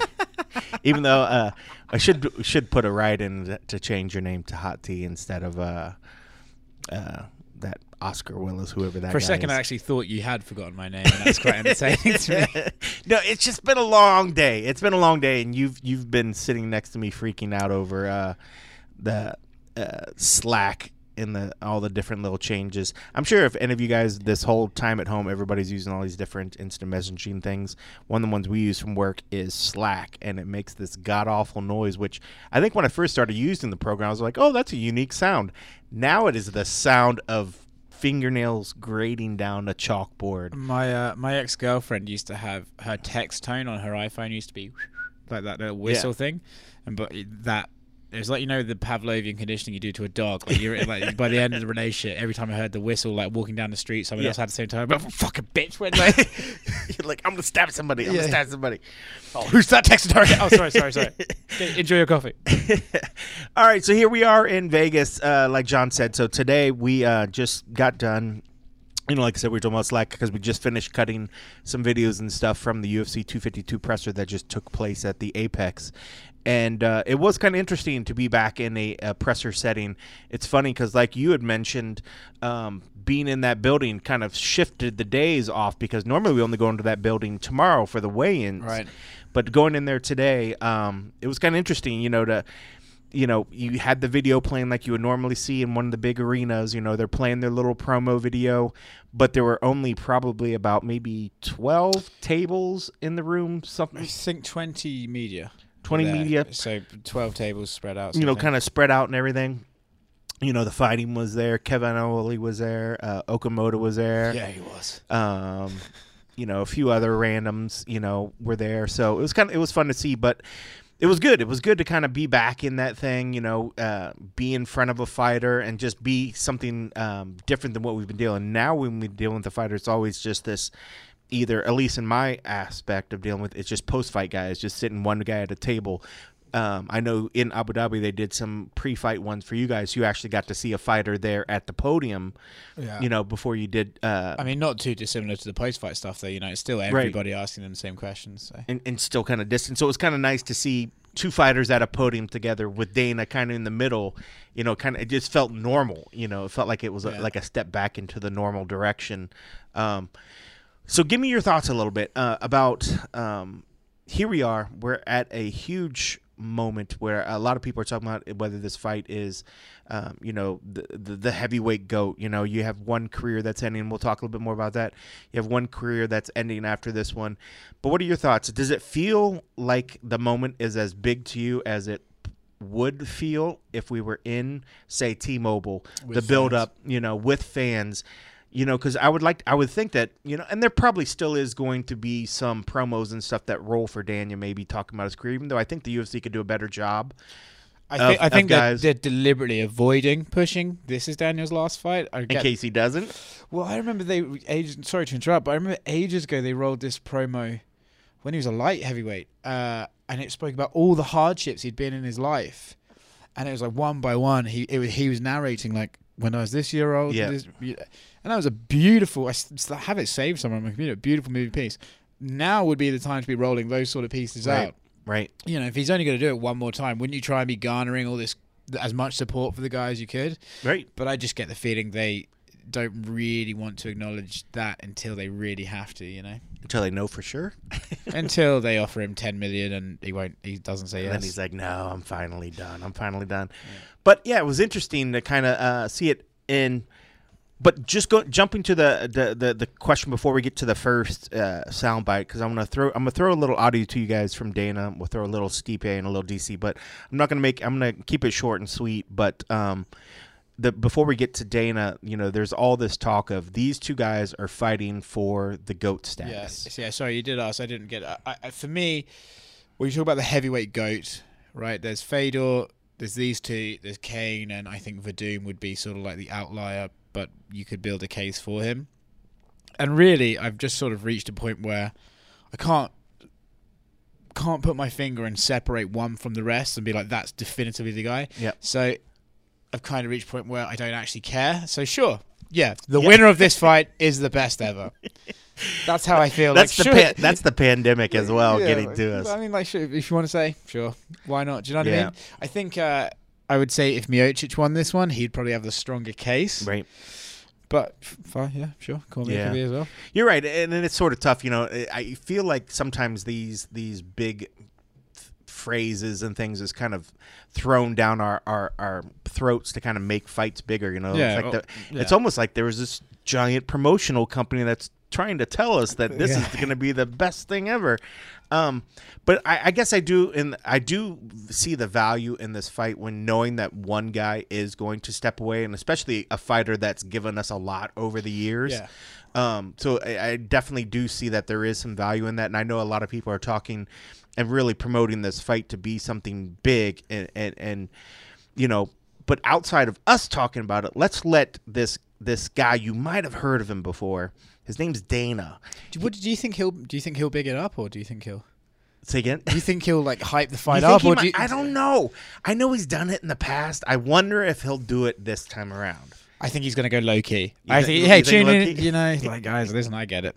The card, the cards are mixed and matched right now. But when you consider his his uh, Conor intros for the Conor Mayweather as Yeah. the high bar, everything is low bar. This is true. Below he should, that. he should do that in the empty apex when it's just us, like raining, defending. It's like wow, That there's- would be there's so- twenty people here. that would be so incredible. All right, but enough of us jabbing about it. Let's hear Dana uh, promote what he thinks about this fight and what this fight means to the UFC. Where does this fight rank in terms of the biggest fights that you've had in your career with the UFC? Yeah, it's massive, and obviously the trilogy. uh, You know, I, I- I look at this fight like, um, you know, everybody that I've been talking to. I've been doing media all week. I just got off an hour and 15 minute call with Rogan, who's losing his mind. You know, me and Rogan geek out before these fights all the time, and this one is is one of those. Uh, I, I'd have to call this the best trilogy, especially because of the first two fights. First two, first two fights. You don't see heavyweights go at it the way that these two have in the first two fights, and uh, and the result. You know, Cormier, uh, you know, catches him with that shot in, in the first fight and, and knocks him out, and and uh, in the second fight, you know, Cormier comes out and was lighting Stipe up with some with some big shots, uh, hurting him. He goes back to the corner and uh, they make some adjustments. You see that shit in like the movies and, and with really, really great fighters, where you go back, back and make a couple adjustments in the corner and come out and do what Stipe did in the second fight.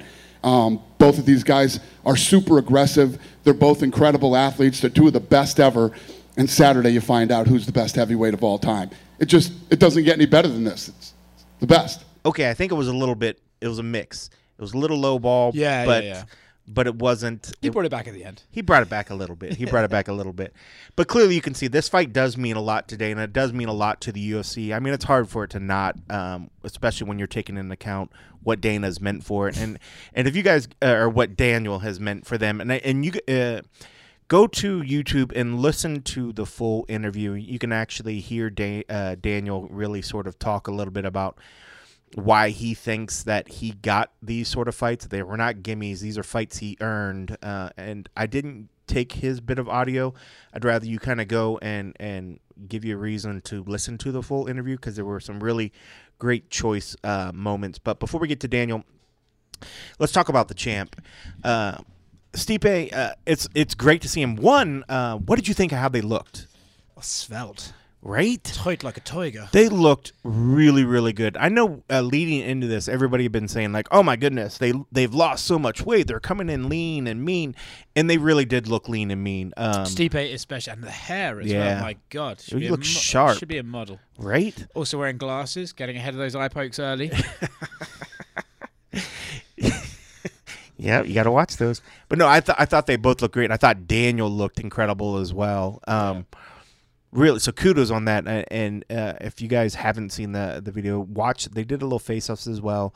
Um, Steve is just a, he's a big dude, man. Um, even though they both are very lean, Daniel's gonna Daniel always puts on a decent amount of weight back after the weigh-ins before they go, so he always fills out a little bit. But just the, the, the size advantage of Stipe, you could definitely sort of see it. But they did look lean and mean. What did you think of the face-offs when you saw them? Face off was good. Um, Face off's pretty standard. I think. I Yeah. think to me, if we, if I'm gonna like analyze the press conference, I'd say we were on the ground and we did see it. Things that you might not have seen the way they were showing it. I spent a lot of time looking at one man uh, looking at the, when the, who wasn't talking. I would look at the guy who wasn't talking. Mm-hmm. So when someone was asked a question, I'd look at the other guy because that's usually when they lower their guard and you see their natural body language. Sure. DC looked a lot more.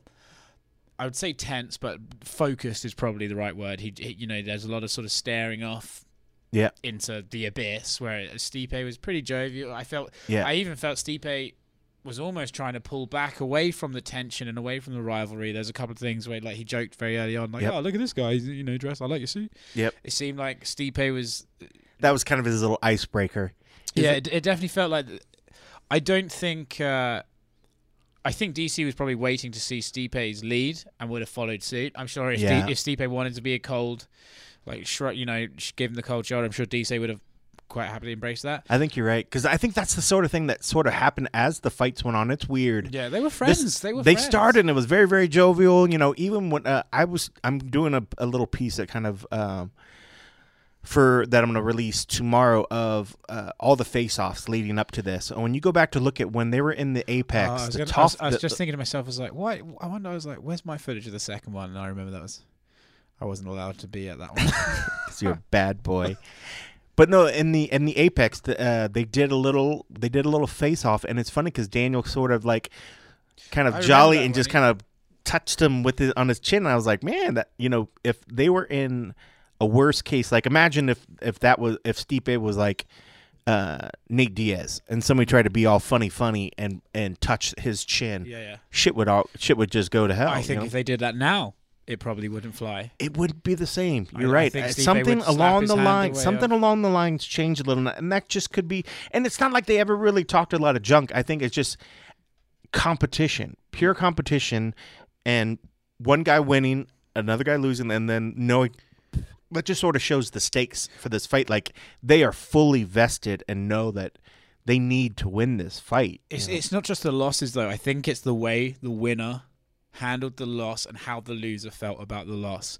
Because the the most interesting thing to me about this third fight is the aftermath of the first fight is the exactly the same that happened after the second fight. DC won the first fight and Stipe said that was a fluke. You need to let me run that back. Yep.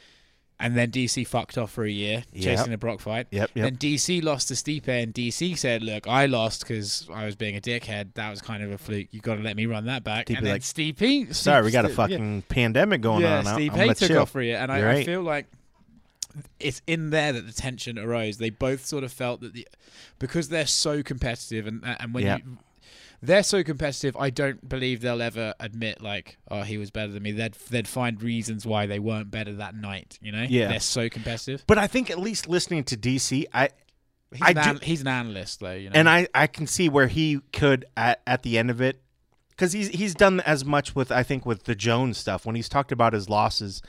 Um, he mans up. He doesn't. I don't think he he might make slight excuses at times about stuff, but he mans up about it. And I, I think Stipe would do the same. I think after it's all said and done, I think he probably could say, you know, yeah, he, you know, whoever was the better of the two of us, but I sure gave him a run. I, mean- sure, you know, I, mean, sure I'd did be, something. I'd be interested to hear Cormier talk about the Jones fights if he was like a natural light heavyweight yeah, and he couldn't have won the, the heavyweight belt. If he just stayed at 205 and never got that third fight with Jones, yeah. how would he look at you know the Stipe was such a redemption for him? Like, oh, I don't need Jon. I can. This Yeah. is my legacy. And it was just good. I think good for his soul. Like Daniel put so much of himself in there.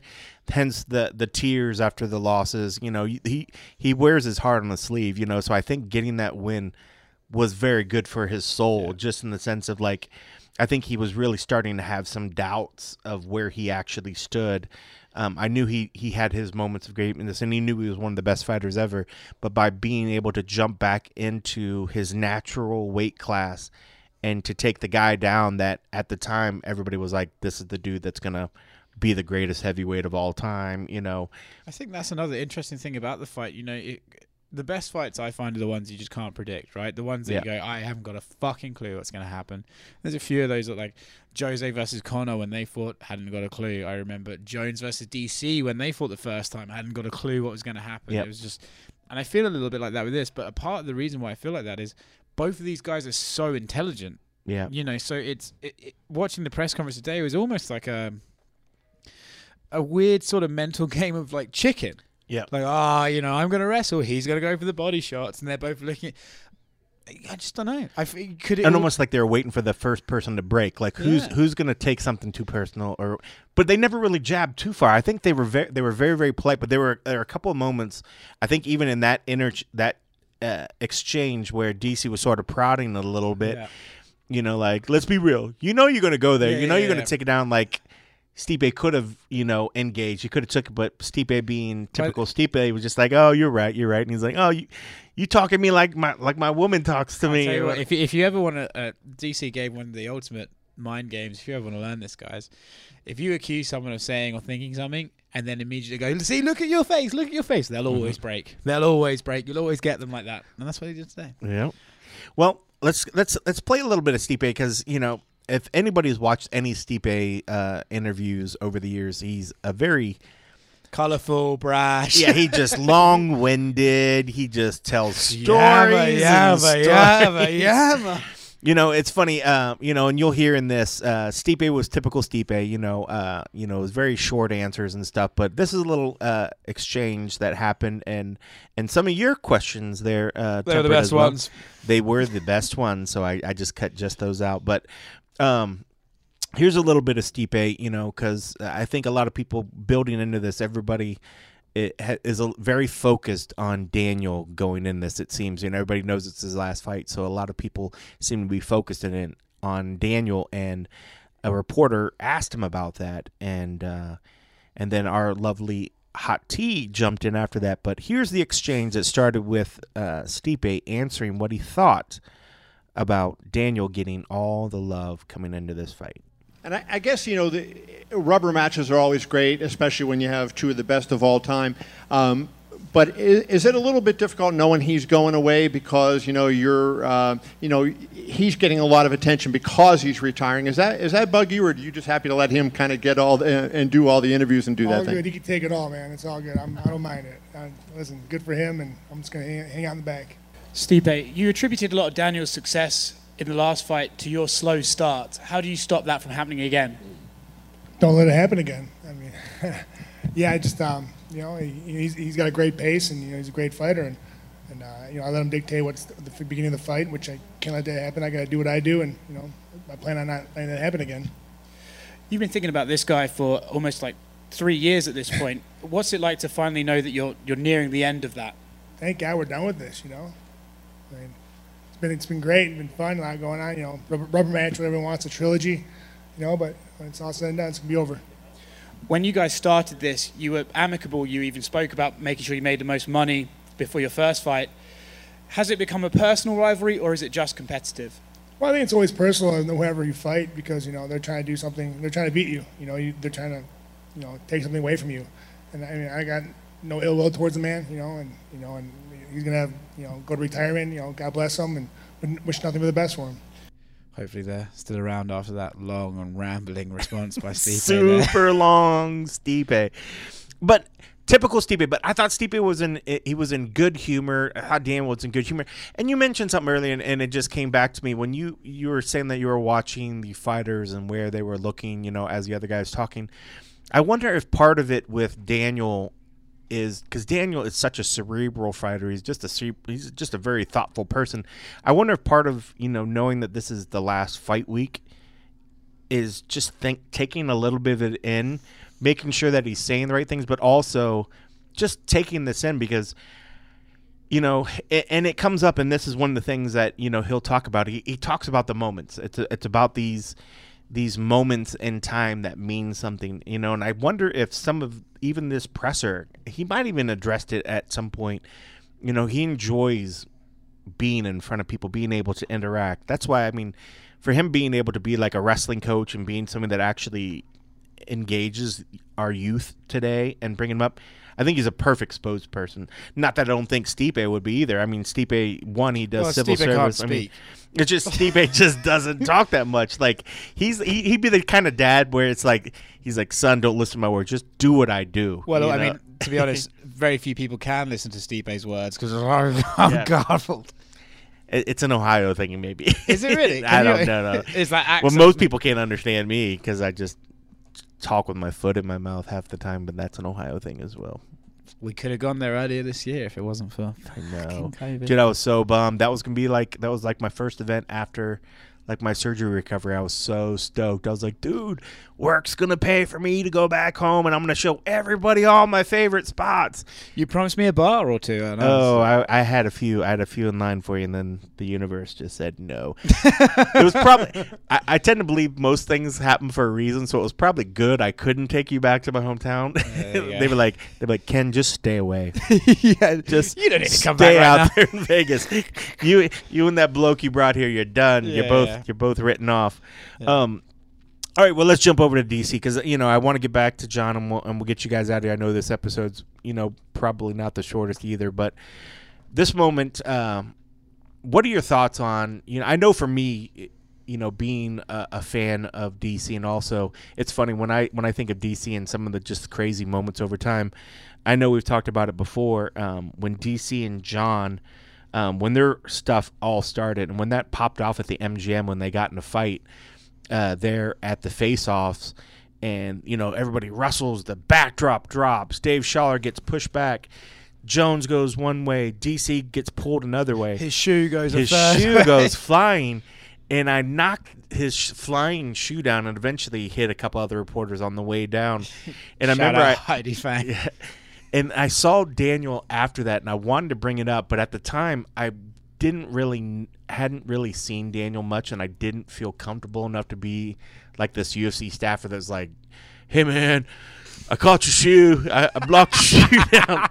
All of a sudden, I'm a server. Hey man, like your shoe was like flying through the air, and I like knocked it down, so it didn't hit any other reporters.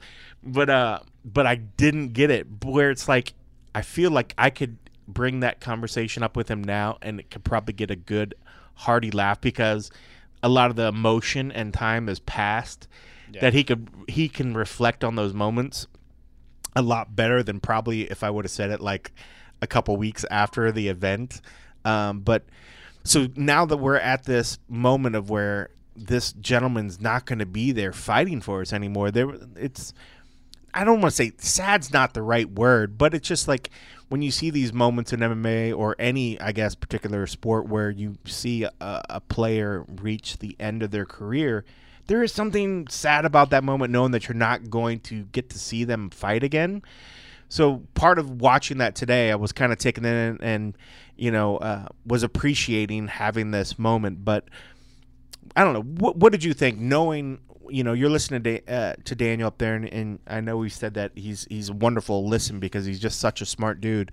Um, but what did you think when you were watching him, knowing that this is one of the last uh, press conferences that you're going to see him at? Well, yeah, I, I, I, uh, I have to be honest. I, I, I understand that Daniel. Uh, quite a lot of fans don't like Daniel. The uh, the eye pokes with Stipe. Stipe is very popular as well. I know there's like a, a quite a large contingency of guys who just sort of don't, for whatever reason, Daniel doesn't really click with them, and I.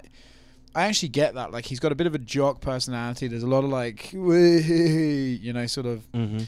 Maybe he wouldn't be doing this, but he reminds me of a guy who used to flick my balls in the changing rooms. Um, he probably wouldn't be doing that. Everybody had one of those guys, You know, like, right? "Hey," just like just fucking around. I sort think of it's guy. like a school sport thing. 'cause I remember people on my 100%, football team. yeah. we all used to rack each whipping other the and- towels and shit like that, you know.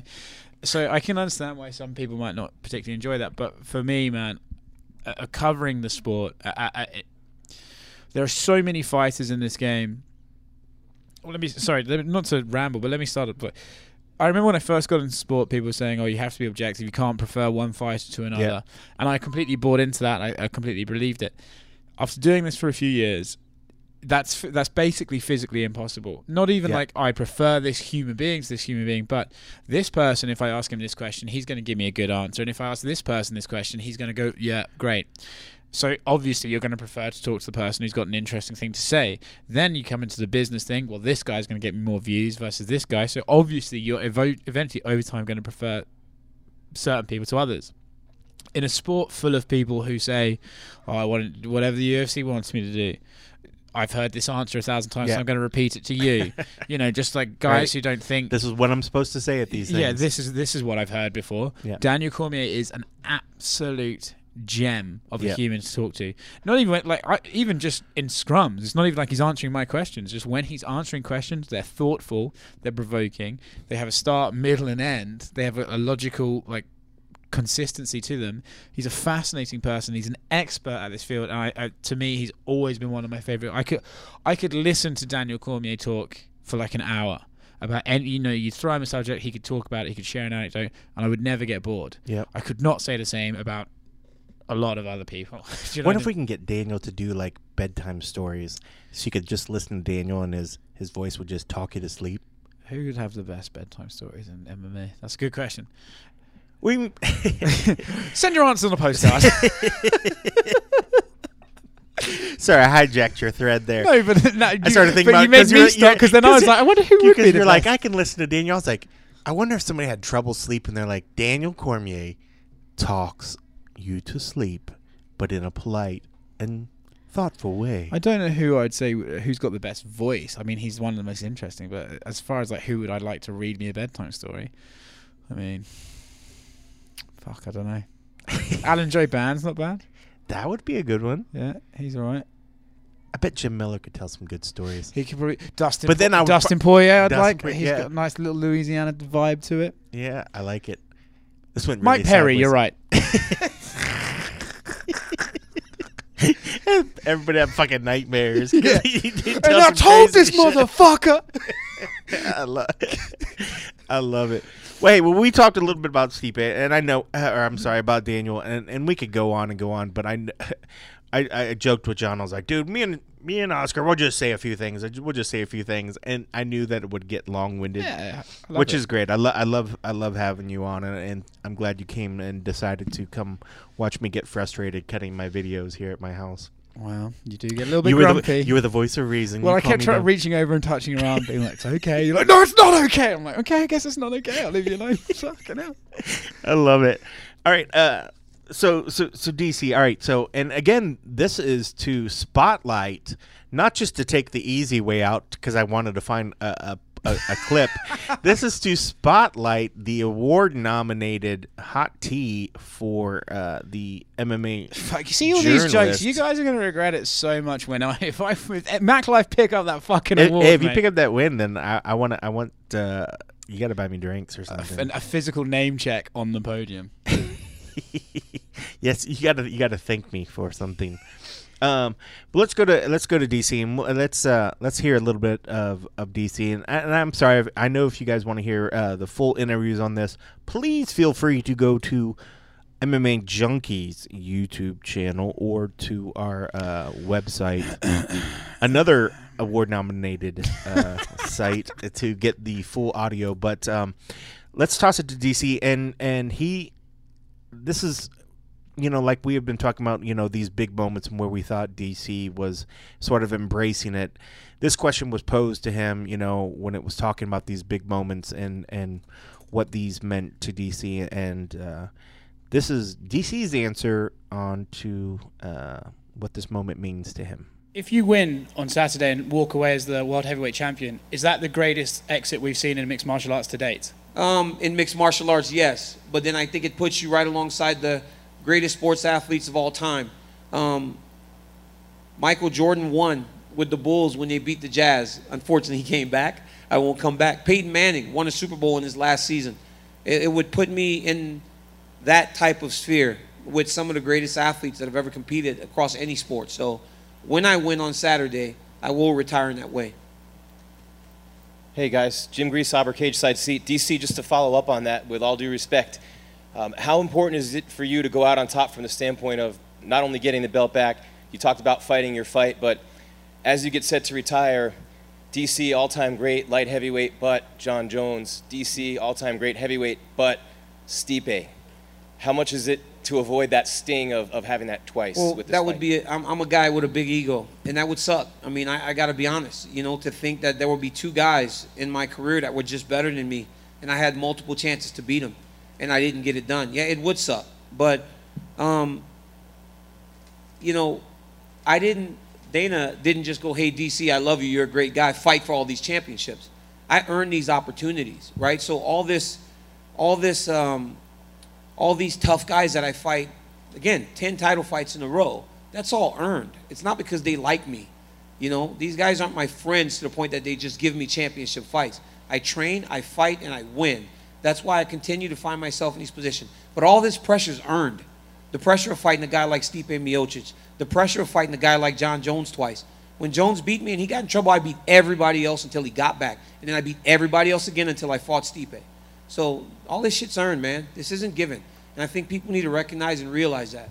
You've talked. You've had to talk a lot today about being your last fight and you know everything about that. But how important is a moment? Like to have a moment to walk off on. You know, it's it's all about moments. It's all about moments, right? The moment when you win your first title, you know, the moment that you win both titles and you're sitting atop the cage and the fan adulation. Those things are are important, but this moment I believe will be bigger than any of them. You don't get to bask in all the people screaming, but you get to fight in that environment right there in that cage with just that small amount of people and they can hear the punches. We hit each other a lot last fight. Could you imagine what you're going to hear Saturday night when we're punching each other? It's going to be fantastic. I mean, I can't wait for it. And along those same lines, like I guess the downside of having a moment is that you're like, oh, I could do this again. And Well, you've had that's, that. and that's that's the problem, right? With most athletes, when you do that, you feel like, oh, I can, I'm the best in the world. Because again, most guys in my position, when they're talking about being done, they're on the prelim somewhere, or they're they're they're uh, there for some young guy to beat, right, and elevate himself off of their name. That's not me. I'm fighting to be the best in the world. So on Saturday when I win, I'm the best in the world. But you got to be comfortable walking away as the best in the world, or eventually you're going to end up on the prelims for somebody to beat you and build off of your name. It's just the way the game pl- works. And I do realize, Oscar, after listening or before going in that segment, that we're, I think we drink more when John's here. I think I talk better when John's here. More lucid. Maybe more lucid. The vocal cords are more lubricated. I, which means I haven't done a good job of of providing frosty beverages for us. Well, I will give you one though before before we uh, before we leave as payment. Oh wow, of course. Is uh, I actually I texted John the other day. Do you remember that time we did that show where we had like the new sponsors booze? I can't remember what it was, and I think you were deep throating the microphone ten seconds into the show. That's well, that's like every show to be but I- honest. I, text John. I said, "Which one was the drunk show?" And he went, "Fucking all of them." yeah, I was like, "Yeah, okay." I guess it's true. Like whenever somebody asks me that, New Orleans will always be my like, like when somebody says, "What's the drunkest you've ever been?" Like New Orleans by far was our our um, the bar tour on the road where I almost got in a fight. We were at a strip club. we were throwing that's New beads. We Orleans. saw. I mean, it was it was glorious. But I think I? I think I went back and listened to it one time. Like it's like when I when I think about it and I look back in my head, I'm it's like scary. I'm, it's so embarrassing. But that night, it was probably one of the greatest nights ever. It's New Orleans, but we man. were Well, seriously. my, my parents like to listen. To, my parents like to listen to these shows because I guess you know it's nice to like listen to that kid, and they both were just like, "Yeah, it started off fine." they were like, by the end, none of you were making any sense. you you are like a you are a fast running train once you get going. Once you have a few like Yeah. your first few beers. I mean, I love. I mean, I love chatting with you regardless. But I mean, like there. I remember when we were watching a sporting event. uh it went downhill quick because you're very you're an avid sports lover. And I remember we had a few drinks and I was just like, "Wow, Oscar gets loud." yeah, yeah. Well, even I know there's a, there's a very definitive like ninety degree angle of going from fine to maybe he's not fine, and then it's yeah. Right. I know. But I think that's what that's what that's what you guys listen for, right? You're like, yes. I better. Will he fuck up today? they should have a listener rating like this show was a three beer show because they seemed somewhat lucid through the whole piece. There you go. This show was a six pack. They were shit showed by the end. All right, well that's enough of us rambling. Um, Oscar, thank you so much uh, for much for for having me. for coming over and uh, doing the work. John, we're gonna toss it back over to you. Uh, and then toss each other. no. Now somehow we just fast forward to a six beer Yeah, show. sorry, man, All of a sudden we just jumped The ahead joke to a was six just there. show. I just wanted it. There you go. Sorry. there it is. All right, we're gonna toss it back to you, John. Thanks so much. All right, there you go. Cold Coffee, Hot Tea, Oscar Willis from the World MMA Award nominated themaclife.com. By the way, MMA Junkie's nominated too. If you haven't voted in the World MMA Awards, go vote for MMA Junkie, please. Or the Mac Life. I can go with the Mac Life if you if you want to go with them. They they do some good things as well.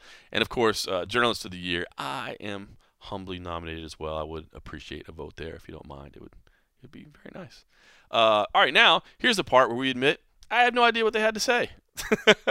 Unfortunately, the press conference is going on at the same time as uh, my, my fights tonight at CFFC 83. So I just set up a little space for them to to enter in right there. So uh, I don't know what they said. I'm sure it was insightful. I bet it was. Uh, I'll be I'll be listening as intently as you guys are or were, or however that works. I want to check it out too. uh, let me leave you with one other conversation I had. I had a chance to catch up today earlier uh, with Marvin Vettori, and you say, "Why are you giving me all these conversations?" Well, I'm going on. Uh, I'm going back on furlough next week, so I can't do much with this uh, next week, unfortunately, for MMA Junkie. So I got to get it out now. Otherwise, we can't do anything on Junkie with it. Uh, so that's the rules. So there you go. You guys are the beneficiary of that. Had a chance to talk to Marvin Vettori as well. You may have seen he called out Chris Weidman uh, on social media. He's sticking with that, but he's taking all comers, man. He wants everybody. I, I, I'm a big fan of this kid too, man. He's a little bit of a hothead. He's excitable. He wants to beat everybody in the weight class. Uh, he's over in Italy right now, so uh, I, I, I, had a chance to, to reach out to him and speak to him as well. So I wanted to share that one with you. Here's here's Marvin Vettori. What's going on, man? I'm good. Thank you very much for uh, for making the the how do you call it the changes to to call me here. for sure, man, for sure. Well, so I guess I guess you're back in Italy now. What uh, what are you doing over there? A little vacation or seeing family? What's going on? Yeah, I, I got back to Italy. I needed to see family and and and, and just like reset for a second. Uh, I'm still training. I'm still I'm still doing all my stuff, but um, cause I, I can't. I really can't stop. I, I everybody tell me, oh, you should, you should stop for a little bit. Like it's fine. I can't. I just I, I just can't. So I'm still training, and uh, but I'm here and I'm I'm I'm I'm chilling for a little bit and uh, I'll be back by by the by the end of August already. So it's not it's not gonna be that long, but I'm here. I'm, I'm gonna I'm gonna reset, recharge the piles, and and and, and, and uh, recharge the battery batteries, and then uh, I'll be back stronger.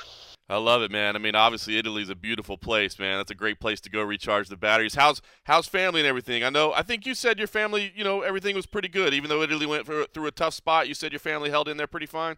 Yeah, yeah, yeah, yeah. No, it's uh, it, my family is fine, and uh, the whole situation here it's it's better now, and uh, they're they're they're slowly getting back to normal, and um, so yeah, no, it's good. I mean, yeah. Plus, like I said, seeing family, friends, always always great, and uh, but you know, the situation is pretty fine.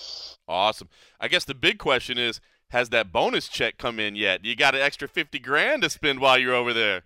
Uh, it did. It did. Yes. It did. Yes, I remember you telling me, "Oh, you were you gonna you gonna be checking your account every day," but now you finally got in, and uh, yeah, yeah, I did. Nice. Have you uh have you enjoyed yourself at all? Not to get in your personal finances, but you do anything fun for yourself, or are you just banking it and being uh, the responsible investor? What's the plan? Uh, I mean, both. You know, like I feel like you have to you have to invest a part save another, and then uh, eventually, and then uh, for sure, like enjoying another one too. Because you know, at the end of the day, we don't bring no money in our in our grave, you know. So it's, it's, we we gotta enjoy life too. So, and I'm young, and for sure, like sometimes enjoying it, enjoying it makes even makes everything better because you're more motivated when I go back. At least for for myself, you know. I know I know I, I, I get happy with enjoying it a little bit, and uh, it makes me even more motivated to get back to, to training. I don't get lost in the, in, in, in, in enjoying the the the the, um, the, the money or like in, in general, like in, parties and stuff.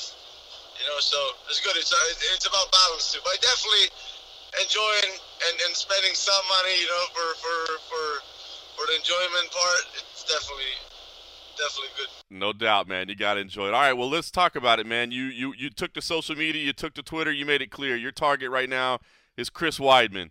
Why uh why is Chris Weidman in your radar right now? Well, because like I feel like he got back in the mix, and um, it's a great fight. I think uh, he's a former champ. It'd be nice to have him on to have a win on my record against him, and uh, um, you know, it's. I think it just makes sense. A lot of people turn me down, and uh, a lot of people are either injured, have an excuse, or they have a fight coming up, or, or, or they're not as active. Um, you know, like I, I, I like any fight, but like this this fight makes more sense than any other. I think uh, it'll be it'll be a great fight, entertaining fight to watch, and um, I, I want I want my name I want his name uh, in, uh, on my record. So yeah, man. Yeah, no, no, I think that makes a lot of sense, man. You beat a former champ. That says a lot. Um, have you gotten any response yet? I mean, uh, have you gotten any feel at all about if the UFC is interested or if he's interested? What's the feedback been? Uh, I don't know. I, I honestly I haven't got many answers, but um, I feel like I feel like the UFC will be will like this fight. I heard he got he got offered my name, and um, for now I didn't hear no answer from him or like no response or whatsoever from uh, from my posts and stuff. But you know, at one point he will have. I I, I don't know how he can even like act like he doesn't see it because so. Yeah, he's on social media all the time. I'm sure he saw it. So, what do you think, man? Is there? Uh, you said you'd be back in the states at the end of August. I mean, do you have a deadline for him to accept this fight, or, or I mean, are, are you, you know, kind of on a schedule, or is this, or is this the fight you really want, and, and maybe you'll wait around a little see if he'll, he'll make up his mind? I, I don't want to wait too long, and uh, ideally, like middle middle October uh, October maybe all the way, but I want to fight, man. Like I don't, I don't want to wait for too long, just waiting for, for, for whatever. Like I mean, I know, like maybe because that, at the end of the day, we're fighters. We have to stay active. I feel like that's all I do. I train every day anyway. Like I, it's not like even even though now it should be my kind of like my my resting. I, I'm still training every day. I mean, I get back. It's not that I have to like re-get in shape and then prepare for for a fight. I, I know I can get in. I, I know I can be fight ready in like six weeks easily since, uh, from from the from the moment I got I get back to uh, to US. So um, yeah, I mean middle October will be perfect. Uh, I can wait a little bit longer, but I, I hope, man. Like they promised me a, a name in the top 15, and uh, I don't know how these guys can keeps getting keep keep getting away with with, with uh, without accepting. It's it's crazy. Like it's crazy. I, I don't know how they do it. I, I really don't know because I know my name got offered to a lot of fucking guys, even even even behind me. And that's the funny thing. And um, back then, and and he still they still didn't accept. So something has to come up. I like it, man. I know you're ready to fight anybody. Mid October I'm guessing that probably means fighting in Abu Dhabi over on Fight Island. Uh, is that okay with you, man? Making that journey over there? I mean, yeah. I mean, it's a new. It's, it would be a whole new experience too. And uh, but I like it, man. Whenever like things get hard, whenever like um, whenever like adversities are in between, I know it gets it, it goes towards my way because I know I can deal with those stuff, and I know like it's it's about nerves and it's about staying in and staying with the mind in, in, with the mind in place throughout the whole time all the time. And I know a lot of a lot of other fighters are not able to do it. And he play he, like the, those situations play games play games with um with their head so um, so I like it so it would be a whole new experience but um I would like I would like to fight in Abu Dhabi. I dig it, man. I would love to see you over there. Uh, let me ask you a couple questions. Uh, uh, Israel Adesanya, Paulo Costa, it looks like it's going to be in Abu Dhabi now as well, which means the bigger cage instead of that smaller one in Vegas.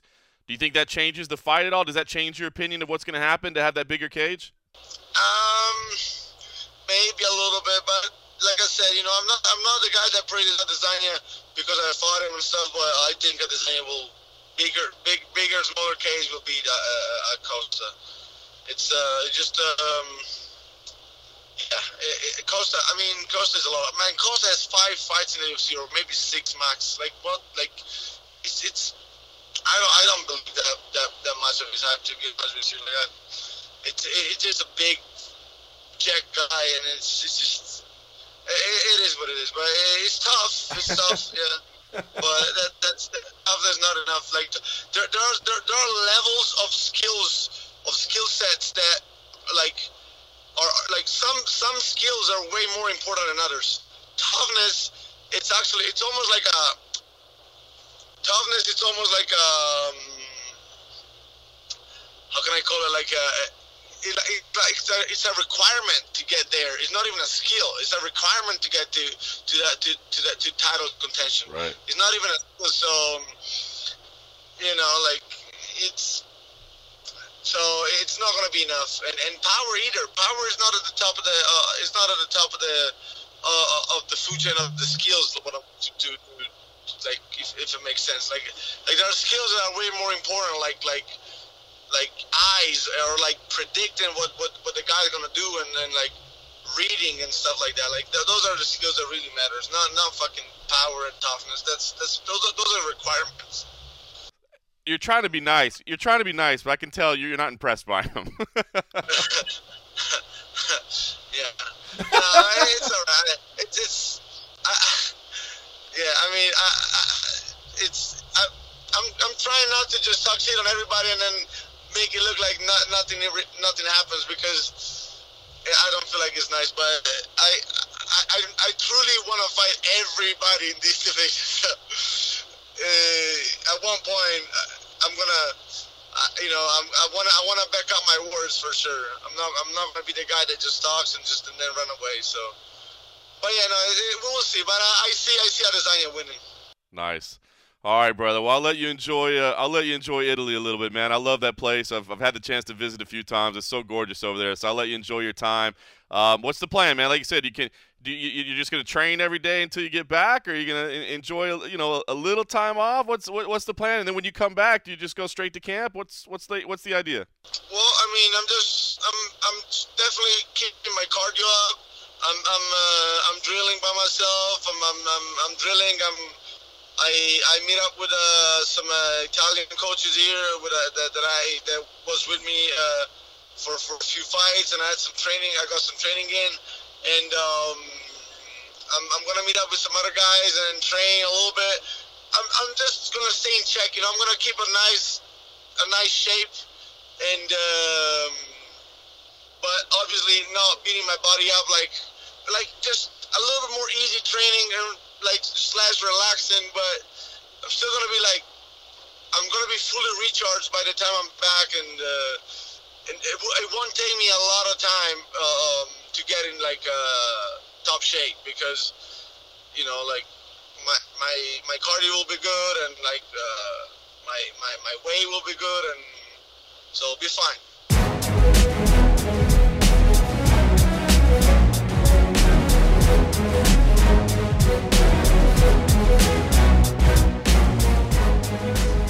All right, so there you go. Marvin Vettori, always excitable. You know what he wants to do. Let him get in there and bang. He just wants to fight. Uh, appreciate you letting me have a kind of an interview heavy show. Obviously, it's been a busy week, man. This is, is so fun, man. Contender Series on Tuesday, CFFC Wednesday night, CFFC Thursday night, Fly Home Friday, UFC 252 on Saturday night. Uh, I, I love it. So, you know, unfortunately, I haven't. Uh, you know, it's been so crazy that I wanted to get these interviews in, and, and I can't do anything with them for MMA Junkie next week since I'm on furlough if I don't get them out ahead of time. So, them's the rules of the corporate office. So I wanted to make sure and, and uh, get those out there and let everybody hear them. Hopefully, you found them interesting. I was also playing with some equipment. Um, I, I, know some people might not care too much about sound quality. Hopefully, those were okay. I'm, I got a new computer and some some other new stuff, and I was experimenting with things I was doing. I don't have my full gear with me while I'm here. Uh, such a quick trip, and obviously uh, I'm focused on, on commentating. So uh, hopefully the the, uh, the, audio was all very acceptable there. Um, it's not perfect, but I'm fine tuning it. You can see I was making little tweaks to the settings. If you're if you're one of those people that's an audiophile that was really paying attention, I was making some tweaks in there. Uh, but I'll get it dialed in. I'm trying to figure out some options while I'm on the road uh, to do things like this. So uh, was good. Was good to catch up with all those folks. Uh, next week I am, like I said, on furlough. My mom is coming into town, so that's cool. Gonna have a little family time. Uh, be good. Obviously, I, I, hate not working, but at least we're taking advantage of it. Um, spending a little family time, hanging out, doing all that sort of stuff. Of course, we will still have uh, the MMA Roadshow for 281 consecutive weeks. We have never missed a single week. And we're not going to start doing that now. And of course, if you're at patreon.com slash the MMA Roadshow, we'll have the and a half as well. Uh, and that's all I have to say. I got to go work. So all I can say is uh, thanks to Cold Coffee for editing this all together. And for everybody else, thanks for listening.